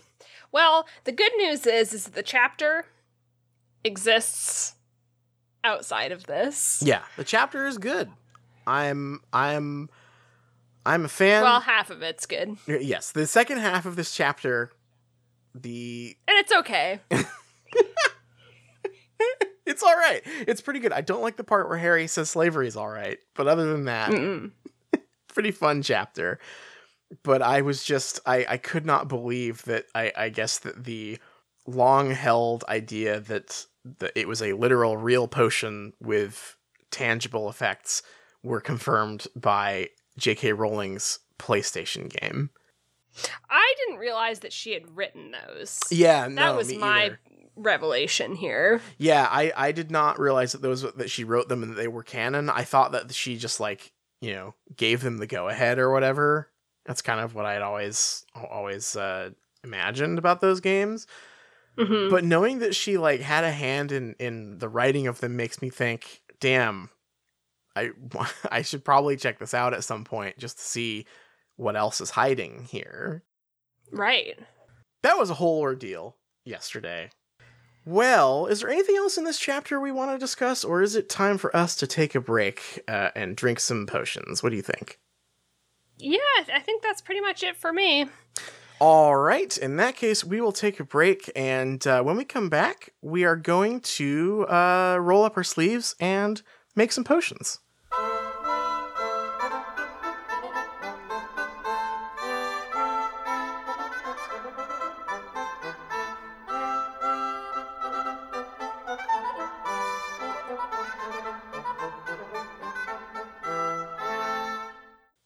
Hello, everyone, and welcome back. We might have gone too far in a few places recently when it comes to the third segment. we Mm. we have been piling on some insanely cursed content. It's not Uh, what the people need right now. It's not what the people need right now. Absolutely. Um, we do not need to contribute to any undue stress uh, or anxiety that people are feeling. Uh, what people need, I think, rather than uh, listening to New Yorker Pokemon fan fiction hmm or, uh, you know, I, I I won't even name the other cursed things that we could do on here. Mhm. We are instead going to sit back and relax and enjoy some nice cocktails. Wonderful. Not saying that what the people need is to start enjoying some cocktails at 11:30 in the morning to deal with their stress, but here we are. well, I don't know. Hey, when hey, if if if we all end up getting quarantined for like a few weeks or whatever, five o'clock. It's five o'clock somewhere. That's I'll- right. I'll make a margarita at lunchtime. Who cares? Um, but yeah, no, we we are going to uh, you know, uh, check out the Felix Felicis cocktails that people have uh, invented over the years. This this happened because while I was Google searching for like the canon facts of the Felix Felicis potion, hmm um, Google suggested to me uh, how to make Felix Felicis in real life, which I which I I hope was people searching for cocktail recipes and not people trying to make a real luck potion. Hard to say. Hard to say. Um, but uh, just to compare, here's the real recipe according to Zygmunt Budge in Book of Potions for the Great. PlayStation 3. Step 1 Add ashwinder eggs to cauldron, then add horseradish and heat. 2. Spicy. Juice. Yeah, it's a little, a little spicy. See, considering the potion's supposed to be sweet, uh, uh, kind of interesting. Juice several squill bulbs with a mallet, add to the cauldron, and stir vigorously. Chop up anemone like growth on the back of murtlap, add to mixture and heat. Add a dash of tincture of thyme and stir slowly. Grind up an Occamy eggshell and add to mixture. Stir slowly, then heat the cauldron. Add a sprinkle of powdered rue. Stir vigorously, then heat the cauldron one last time. Final step wave wand in a figure eight over cauldron and say incantation Felix Emperor. Okay, I have a question. Yeah. I thought part of the, the whole thing was that it has to be real. It's just like really hard to make. Yeah, it is, according to uh, the book itself, desperately tricky to make and disastrous to get wrong. Am I wrong in saying that that doesn't sound very difficult? Mm, I mean, yeah, no, this this sounds like basically every like we we've gotten snippets of potion instructions throughout the series, right? Uh huh. And all of them have sort of been at this level, I would say. hmm These n- these don't really seem like wild and st- like there's no there's no blood curse being invoked here or anything, right? This is Yeah. a little this is a little milk toast, I would say. I mean, maybe if the ingredients themselves are very expensive or something, but they all sound mostly like pretty routine. yeah. Yeah, I don't know. Maybe maybe uh uh uh JK Rowling uh, decided to to give old Zygmunt a break here. It's like, you know what? I'll retcon this. I'll make it a little easier on him. Fair enough. Um, but since we do not have access to Ashwinder eggs or Occamy eggshells or anything like that, uh, we have to turn to the internet and Pinterest and uh, and find ourselves some uh, normal recipes for Felix you know what? You know what we do have access to though? Mm. Horseradish. We do have horseradish. We could just make a really gross. Let's see. We can get like normal eggshells, uh, and horseradish and Mm, we could get some boba for the whatever the uh, the blobs that we gotta squish. Okay, yeah. So maybe as well as reading these potion, these uh, uh, cocktail recipes, we should come up with our own, perhaps. Yeah. Okay. So let's hear let's hear what the people have come up with, and then Yeah. and then we'll figure out our canon canon Yeah. real life luck potion. So this one is from a food blogger, Okay. uh, and this was posted on Metro UK, which is a UK tabloid. Great. Great start. Felix Felicis is meant to be liquid luck that can bring good fortune to those who drink it, but also has side effects of giddiness, recklessness, and dangerous confidence. Sounds a lot like alcohol, no? Here's how to make it. Okay. Sorry. they, they're hey, they're onto our theory. Uh huh. Um, ingredients: uh, sixty milliliters of dark rum, two teaspoons of palm jaggery syrup, two to three drops of orange bitters, half a teaspoon of lime juice, a pinch of cinnamon powder, water slash soda slash rosé. Huh. Add all the ingredients to a cocktail shaker and shake well. Pour into a glass and top up with water, soda, or rosé. Drink. Can you mix and match? this this one this this is a too many cooks one off the bat i think Mm. This is too many ingredients. I do not trust any cocktail that says uh just just also you can put water or rosé in it. Like i feel like one of those one but you know you you got to choose. The flavor profile on this is going to be a nightmare otherwise. Yeah. I, yeah, I don't know about this one. I don't like dark rum, so it kind of got off to a little bit of a bad start for me. I don't think this is the recipe I would I would go for. dark rum and rosé at the same time yeah, I don't know. And bitters. Oof. yeah, that's a that is dark. I think. Uh, that I, I'm not sure I would enjoy that. Um, that seems like it would just have the problem too, like the lime juice and the syrup and the orange. it- Like that just runs. This just feels like it would taste like sugar to me. Mm. Uh, and also be alcohol and make your tummy burn and make you miserable. So, uh, good job combining my two favorite things uh, into into one thing: too much alcohol and too much sugar. Hmm. Uh, next, this one is from BuzzFeed. Great. It says we need a quarter ounce of simple syrup, That's so much. a quarter ounce of lemon juice, Okay. 1.5 ounces of ginger beer, mm, Okay. champagne or other sparkling wine. That's a lot of substitutions. Yeah, mix simple syrup and lemon juice in the bottom of a champagne flute, add ginger beer, and then fill with champagne. Huh. I feel like this one is more tolerable, although I don't want it. I don't want this, but this does like I could see making like like ginger beer and champagne is an interesting combination. I don't know if it's a good one, but like just that on its own.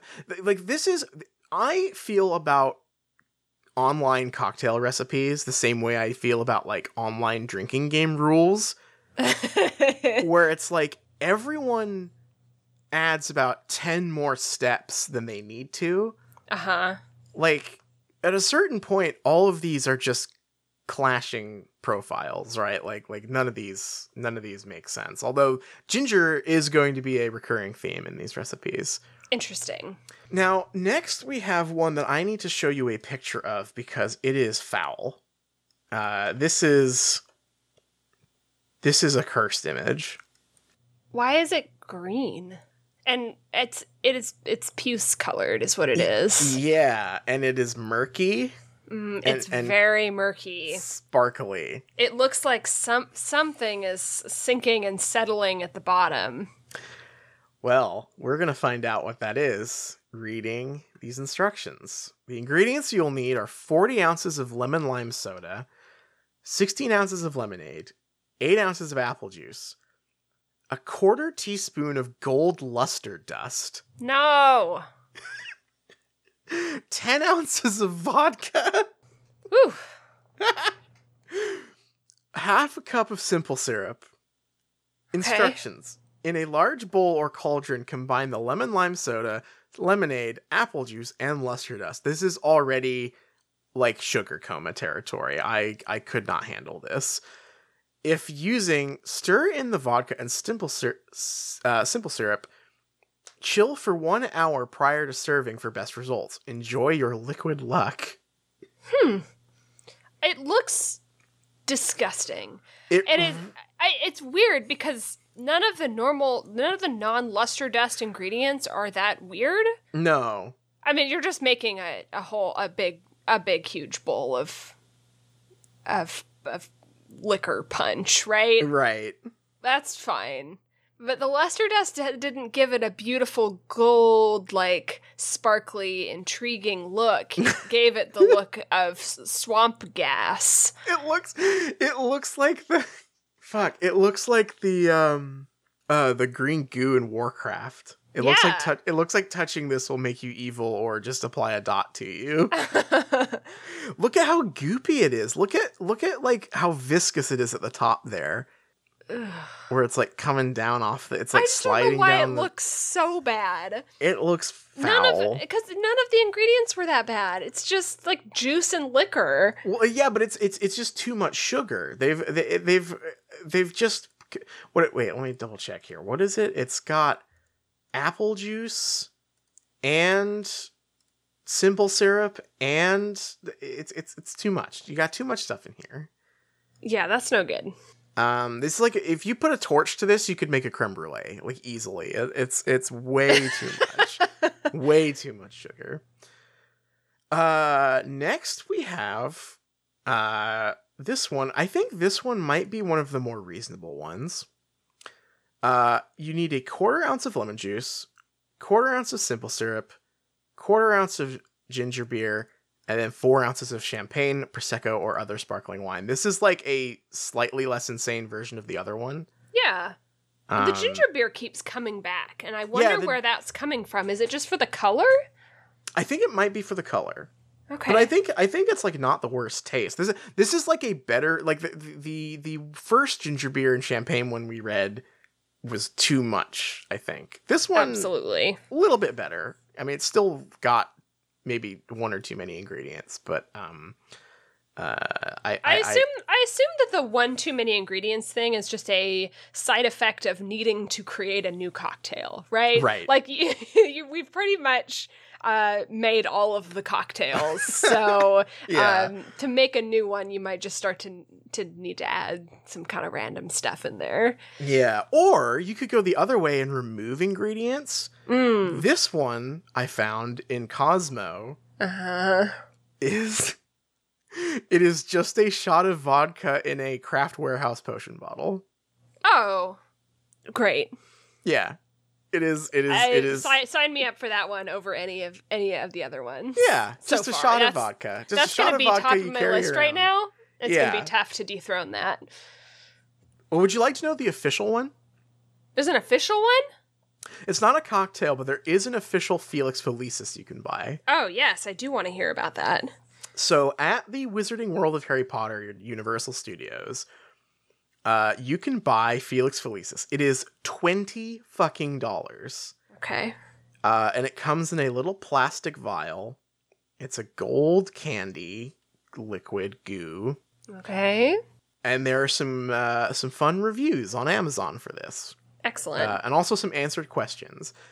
Uh, what's the expiration date? Asks someone, uh, which I feel like uh, that answer might vary depending on when you buy it. Um, but uh, let's see what pe- the people have to say. One star from Ramon, who says, "Liquid Luck is syrup." Uh, Liquid Luck really just appears to be corn syrup in a bottle. Did not care for the taste, but this was otherwise a cool novelty product.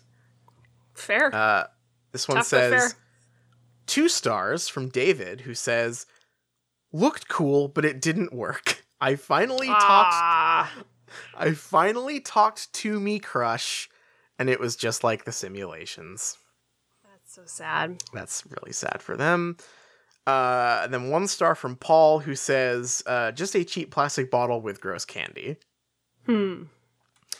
Uh, the flavor, according to people, some people say it just tastes like pure corn syrup, and then other people say that it has a ginger flavor.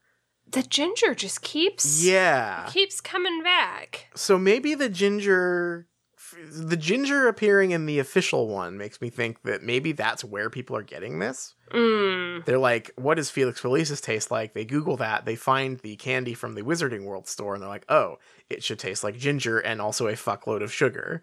Right. Um, so maybe maybe that's where that's coming from. So what do you want to put in your Felix Felicis? What should we do here? Ah, well, I'm very compelled by the ginger part, and I do like ginger beer. Yeah, ginger's nice. I also like ginger ale. Yeah. I like a good dark and stormy, you know? Sure. That's a that's a nice drink. Can you read me the ingredients of the canon Felix Felicis again? Uh there's no ingre Oh, sorry, the the canon one. Uh Ashwinder eggs.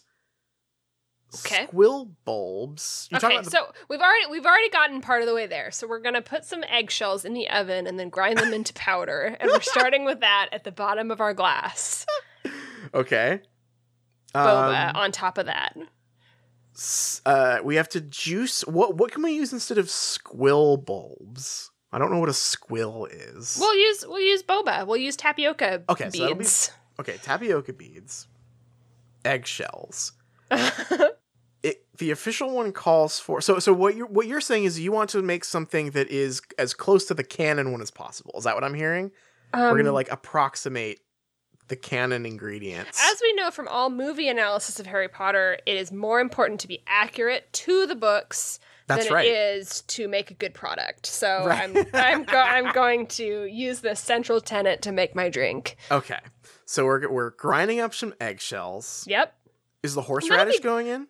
Oh yeah, but the Okay. eggshells are going to be great. They're a little bit of calcium. Mm, yum. Yum. yum yum. Okay, so we have horseradish, eggshells, tapioca beads. Yep. Okay, so the next one is chop up anemone anemone like growths on the back of a murtlap. That's going to be a tough one. Yeah. What's a so let me double check what a murtlap is. That's the dog, right? Oh no, the murtlap is like That's the, a crup. Yeah, no, Murtlap is like the guinea pig that has tentacles on the back.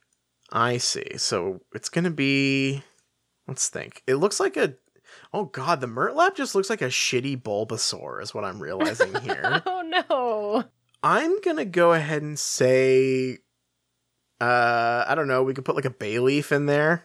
Okay, yeah, I was thinking we could go like kind of one of two directions because we could like get something that's like very tentacle like, like say some like calamari. But I think that we were kind of going going a little far. So let's say let's go with a bay leaf. I Yeah, think that's nice. Okay, so we're we have eggshells, tapioca, horseradish, and a bay leaf. Yep.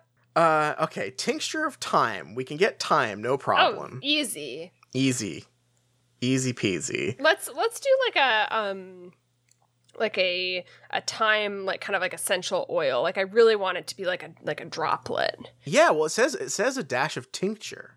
Perfect. So I think that's perfect. Yeah, yeah. If you if we want to do like a a, a time oil drop in there, just as a Mhm. dash, I think that's Yeah. perfect. Yeah, Uh-huh. And then the bartender can make a real show of that too. Like Mhm. do it from way up high or something, or, Uh-huh. or flick it off of a spoon. Just do a cool trick while they're making it for you. Love that. Okay, now the next step is another egg related one. We have to grind up an Uh-oh. alchemy eggshell. So we need two different eggs. I'm gonna go ahead and say we just we just make sure to get enough egg in Oh, in this at the start. You know. actually, I, I've, I, I, I think we have a solution here because I misread this. oh, okay. So this step is grind up an alchemy eggshell.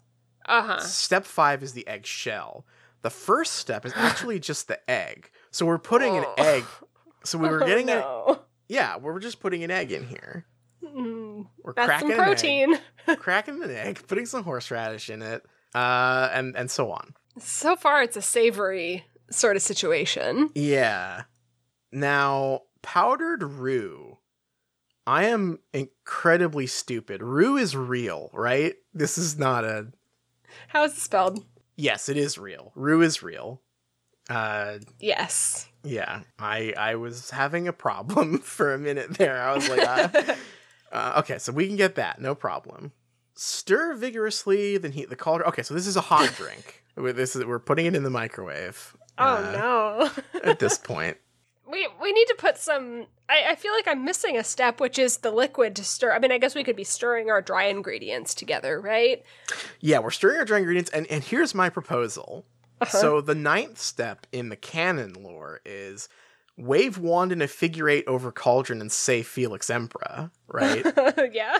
we obviously do not have a wand on hand, No. but what we do have is a can of ginger beer Oh, I love that. that we can wave, or, or ginger ale, ginger beer. What do you think? Do you think we'll go sweeter or bitter on this?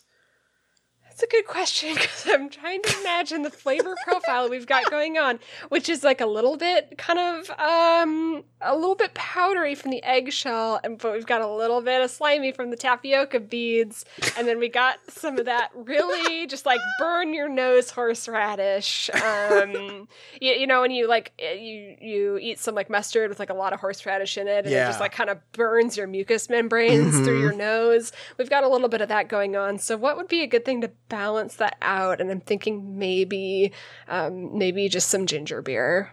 Is just what just what the doctor ordered. Just what the doctor ordered. The okay, so so we are we are topping this whole thing off by waving our ginger beer in a figure eight as we pour it into this lovely drink, uh-huh. and that is the official Shrieking Shack Hurtwood House. Uh, that's that's our potion. Oh, and there's an egg in there. I forgot like a, a whole egg. oh, that's horrible. Uh, but if it's canon, then it is more good. Yeah, it's it- like you say. It is better to just have a a product that is exactly like the book describes than Uh-huh. it is to have something that is fun to consume. so um, I, I like this in the context of like a cocktail in the wizarding world. You might you might be going out for a, a night on the town and you start off you start off with like a butter beer and it's like mm, i need something a little stronger than cream soda. What have you got barkeep? And uh, they give you one of these and and that'll, that'll keep you partying all night long. You know, honestly, I just realized that we did not put any alcohol in ours, oops. Which makes me think with like the raw egg and stuff in there. Is this actually a hangover cure that we've just invented? Like oh that's maybe that's what the lucky part is. Is that it'll it'll it'll pep you right up after a hangover. I think we should um, maybe put some hair of the dog in there because it's gonna pep you up. But I think you might um, might want to like maybe you could do like a two handed sort of thing where you're making figure eights with the ginger beer. Oh, um, and in the other hand, you either have um, rosé or, or champagne or any sparkling wine that you have on hand. What's no? What's the vodka that has gold flakes in it? I'm not sure. Because we should use that.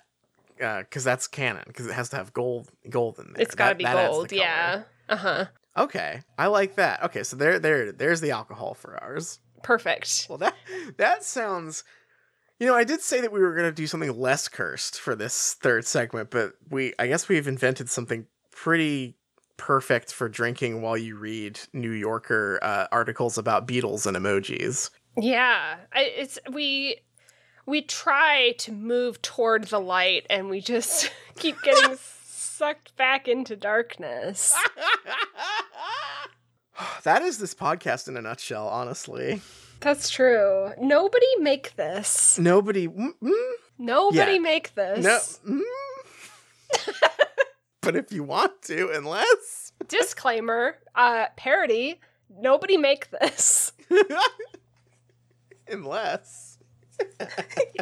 You you stop that.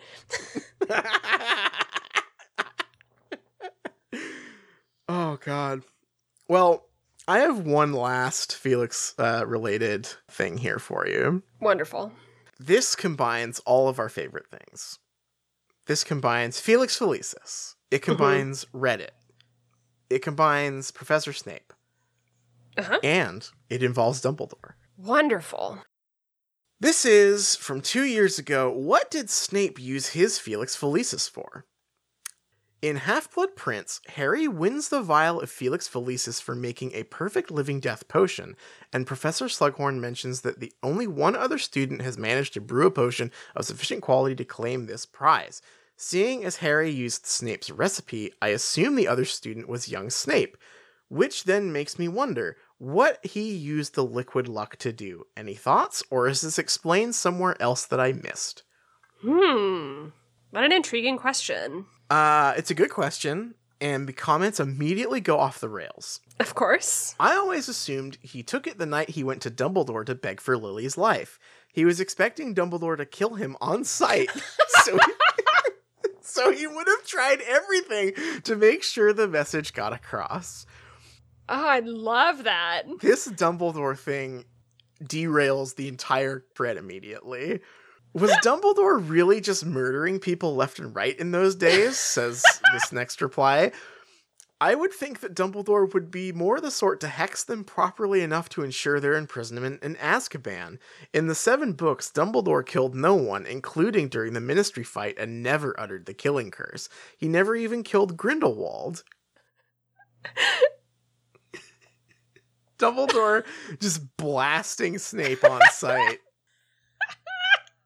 This person replies, he wasn't. Rowling has said something about this too, that he believes certain channels of communication should remain open in war, but all the same, Dumbledore had a big reputation as the man who defeated Grindelwald and the only wizard Voldemort ever feared.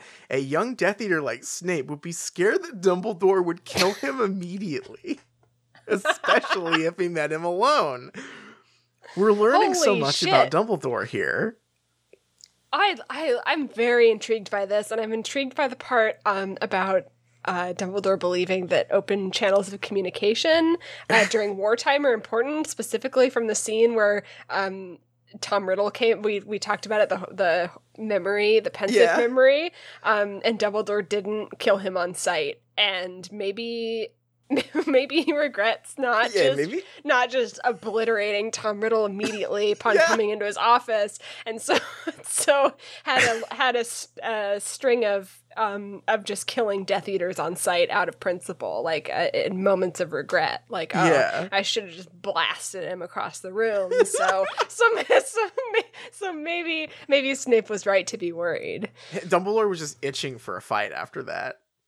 He was like, Yep. God, I, I, I had, I missed my chance with Voldemort, but maybe I can, maybe I can blow Snape away. Do you th- do you, do you think that after Snape joined the Death Eaters, maybe maybe Dumbledore found out and sent him like a letter that just said like like Snape, uh, it's on sight, It's on sight. for signed you. Dumbledore.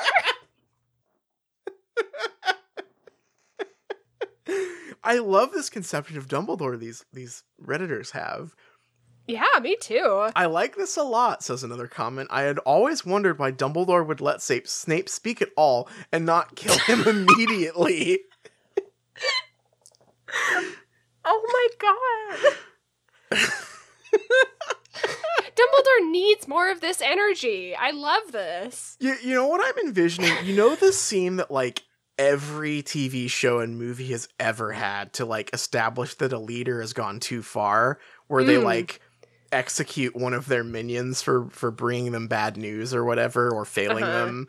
I'm just imagining that, but it's Dumbledore and Snape just just doing a really badass kill move on on Snape for returning to beg for Lily's life. I'm picturing the scene that's in every every movie, TV show ever, which is the one where it's like, um, you know, from Indiana Jones, where he's like, uh, the guy, like the swordsman guy, does all these like cool swordsman Oh. moves, but but Indiana Yeah. Jones is so badass that he just pulls out a gun and shoots him, and that's and that's Snape coming to the door, be like, please, please, let me explain. Um, and and Dumbledore just shoots him with the gun spell because it's on sight.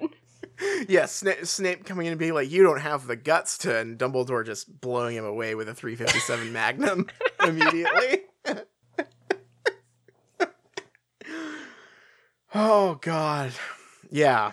Uh, I, I, you know, we we have our own unique interpretation of Dumbledore at this point, and it's definitely evil. But I'm so fascinated by the idea that these fans have that Dumbledore was just going to ice Snape immediately on sight.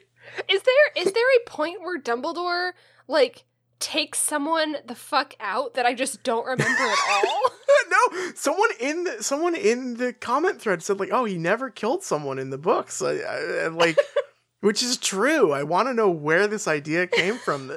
Like, I guess the idea, I guess this is maybe stemming from um the thing about him being the most feared by Voldemort, right? okay. But I don't think that has anything to do with his root. Like, it's not like Voldemort's going like, "Oh, you know, I'm bad." You, you know, you know, you think I'm bad, but have you seen Dumbledore just like ice his followers immediately? Like, damn, I don't want to mess with that guy. I don't think it's that. I think it's just that Dumbledore is powerful and has access to a lot of resources, right? Like, Yeah, and he he's like the guy that Voldemort's powers don't matter to. right. It's not because he's fucking ruthless. He's not. He's not a stone cold badass. Maybe maybe we'll learn some stuff in the next couple Fantastic Beasts movies. Maybe Jude Law will get to do some more acting, and I hope that he just takes some people out. Oh, that would be great. Uh, they uh, uh, hmm, they they can finally they can shut us down and be like, no, watch you know Dumbledore, you know Vo- Voldemort, he or uh, Grindelwald. God, I just went through all the three syllable bad guy names. Um, Grindelwald will shoot a baby on sight, Yes. and you know Dumbledore. He's not going to take that line down. He's going to shoot a he's going to shoot a wizard protester on sight or something. Right. Yeah. Uh, he he's not to be fucked with. He can he can match. He can match that energy. That'll be really great. I'm excited for that. Well, I just thought that was a fun little extra piece of Felix Felicis content. I think we'll probably take it to the close. What do you say? Yeah. I'm cracking up. Our theme song is Hunt McGonagall by Cheshire Moon. Huge thanks to them as always for letting us use that as our theme song. You can find them on Bandcamp, and you can check us out at patreon.com slash shriekcast. We have so much fun bonus content there for you. Um, we've got what do we got? What's a good one we did recently? I talked about Dexter. If you want to hear me talk about Dexter, we talk about Elfen Lied. We talk about so many things. But Liz, what are we reading next week? The time has come. Next week, we are reading chapter 23.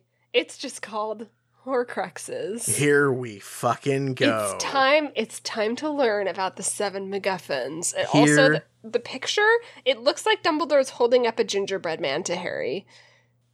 You know, I Harry, these would go really good in a drink.